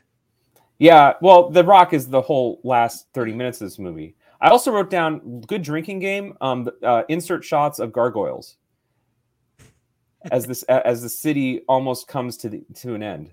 We're gonna miss those gargoyles. Yeah, that's a good one. That's good. All right. Todd, you disappeared there for a little bit, so I don't think you heard all those. Oh, I didn't pro- hear anything that It- Zach it's said. probably so- it. would You you did not miss anything. If if anything, I envy where you are. I'll, I'll hear. right. I'll hear it when it's released. LVP, MVP, and then uh, we'll wrap this up with a quote. Uh, I'm gonna go first. My LVP is I, I I almost went with Shavers because of how bad his handwriting was in his manual and how he didn't do anything that was going to help Ahab. Uh, but instead, just the Gibbons test in general is is LVP. Um, Mhm. because it ju- it's just a catchphrase for Samuel Jackson, and he doesn't need one. The Wouldn't MVP have- is I know because it makes no sense. yeah, it doesn't. It doesn't. Wouldn't that have been the 2022 title of this movie, The Gibbons, the Gibbons Test? test. That would have been the Netflix title. It sounds like a Nicolas Cage movie in mid two thousands. The MVP is the soundtrack.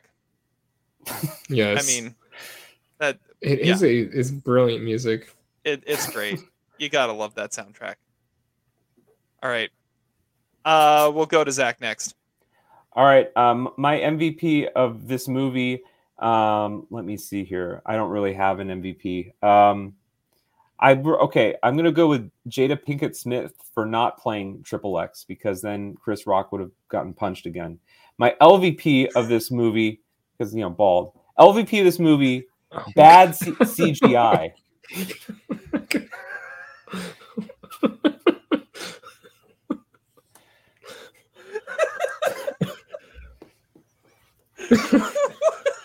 That was so far over my head, but that I, I wrote it down. I don't.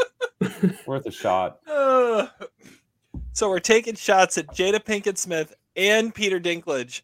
No, but she's he's giving her MVP though. She's the MVP for not taking the role. MVP. MVP. Um, yeah, for not taking the role. But Peter Dinklage definitely should have. Oh man. Okay, continue. Oh, I just said uh, bad CGI for the LVP. Oh, okay. All right. Todd. Uh, my LVP is Lee Tamahori, who is the director of the sequel, and all basically all of his movies suck. I mean, he's a he's a he's the LVP, and the MVP. Didn't he direct Die Another Day? Yeah, the same year I think, or maybe the Didn't year. he af- do also yeah, Once yeah. We're Warriors? I don't know. I've That's a never. good, that's a good seen that. movie. Well, he also directed Next and uh, Die Another Day, and Along Came a Spider, and uh, I don't The know. Edge. Yeah, and the sequel to this movie. So, um, he's the LVP, and my MVP. I don't know. I mean, I want to say video games, just because, like, especially the the scene on the going down the side of the mountain is as video game of a movie scene as I've ever seen. But I also want to say Ebert because he championed this movie and gave it three and a half stars and made people watch it, like Zach, who who would not have agreed to do this if he hadn't seen it already. Yes. All right. Quote of the daytime. Uh, let's see here. We'll start with Zach. Well, obviously, the, the quote of the day is try walking into a deli and urinating on the cheese. Yes. Something I, I say and think quite often during the day. Very wise Academy Award nominated dialogue. It's really, All right. yeah, some great banter in this movie. I'll go next. I actually have a quote from this movie that we haven't said yet. Uh, and it's Xander Cage. And he looks at, at the guys and goes, You have a bazooka! Dude, Stop thinking Prague Police and start thinking PlayStation. Blow shit up. I thought it was a good line. It was a fun one. That was a good line. All right, Todd, wrap us up. All right, I have two. Uh, one one of them comes from the movie. It's uh, uh, Gibbons. He says, "Why why is it always the assholes that pass the test?" And I feel that every time I don't win trivia. And um, uh, the other comes from this uh, movie critic named Matthew Turner uh, from View London, whose uh, review of this movie said, "It may be stupid, but it knows it's stupid. It drags in the middle and could have been 20 minutes shorter." And that is absolutely Yeah, this podcast. That's our podcast. Yep. And Nicely I love done. it. All right. Well, that is episode 199. We'll be back with episode 200. Or should I say episodes 200? Because our plan is it's 200, Oh, so we're going to have two Are we talking about this? episode 200s. We're talking about this. Well, we said we were going to at the beginning, you know, back two and a half hours ago, that we were going to talk about this. Somehow Yeah. I think we're not going to deep dive Triple X two, right? No. That that would be, make an so. amazing episode. But that, that could be episode 299. I know it doesn't make any sense, but it doesn't have to because it's our podcast. So there you go. It may be stupid, but it knows it's stupid. Exactly. It's 20 and minutes it's too 20 long. minutes too long. Drags in the middle. Yep. well, thanks so much for listening. We'll be back at you then with episode 200. Have fun watching movies, and we'll catch you on the flip side. Despite your crass behavior, I'm glad we were able to do this together.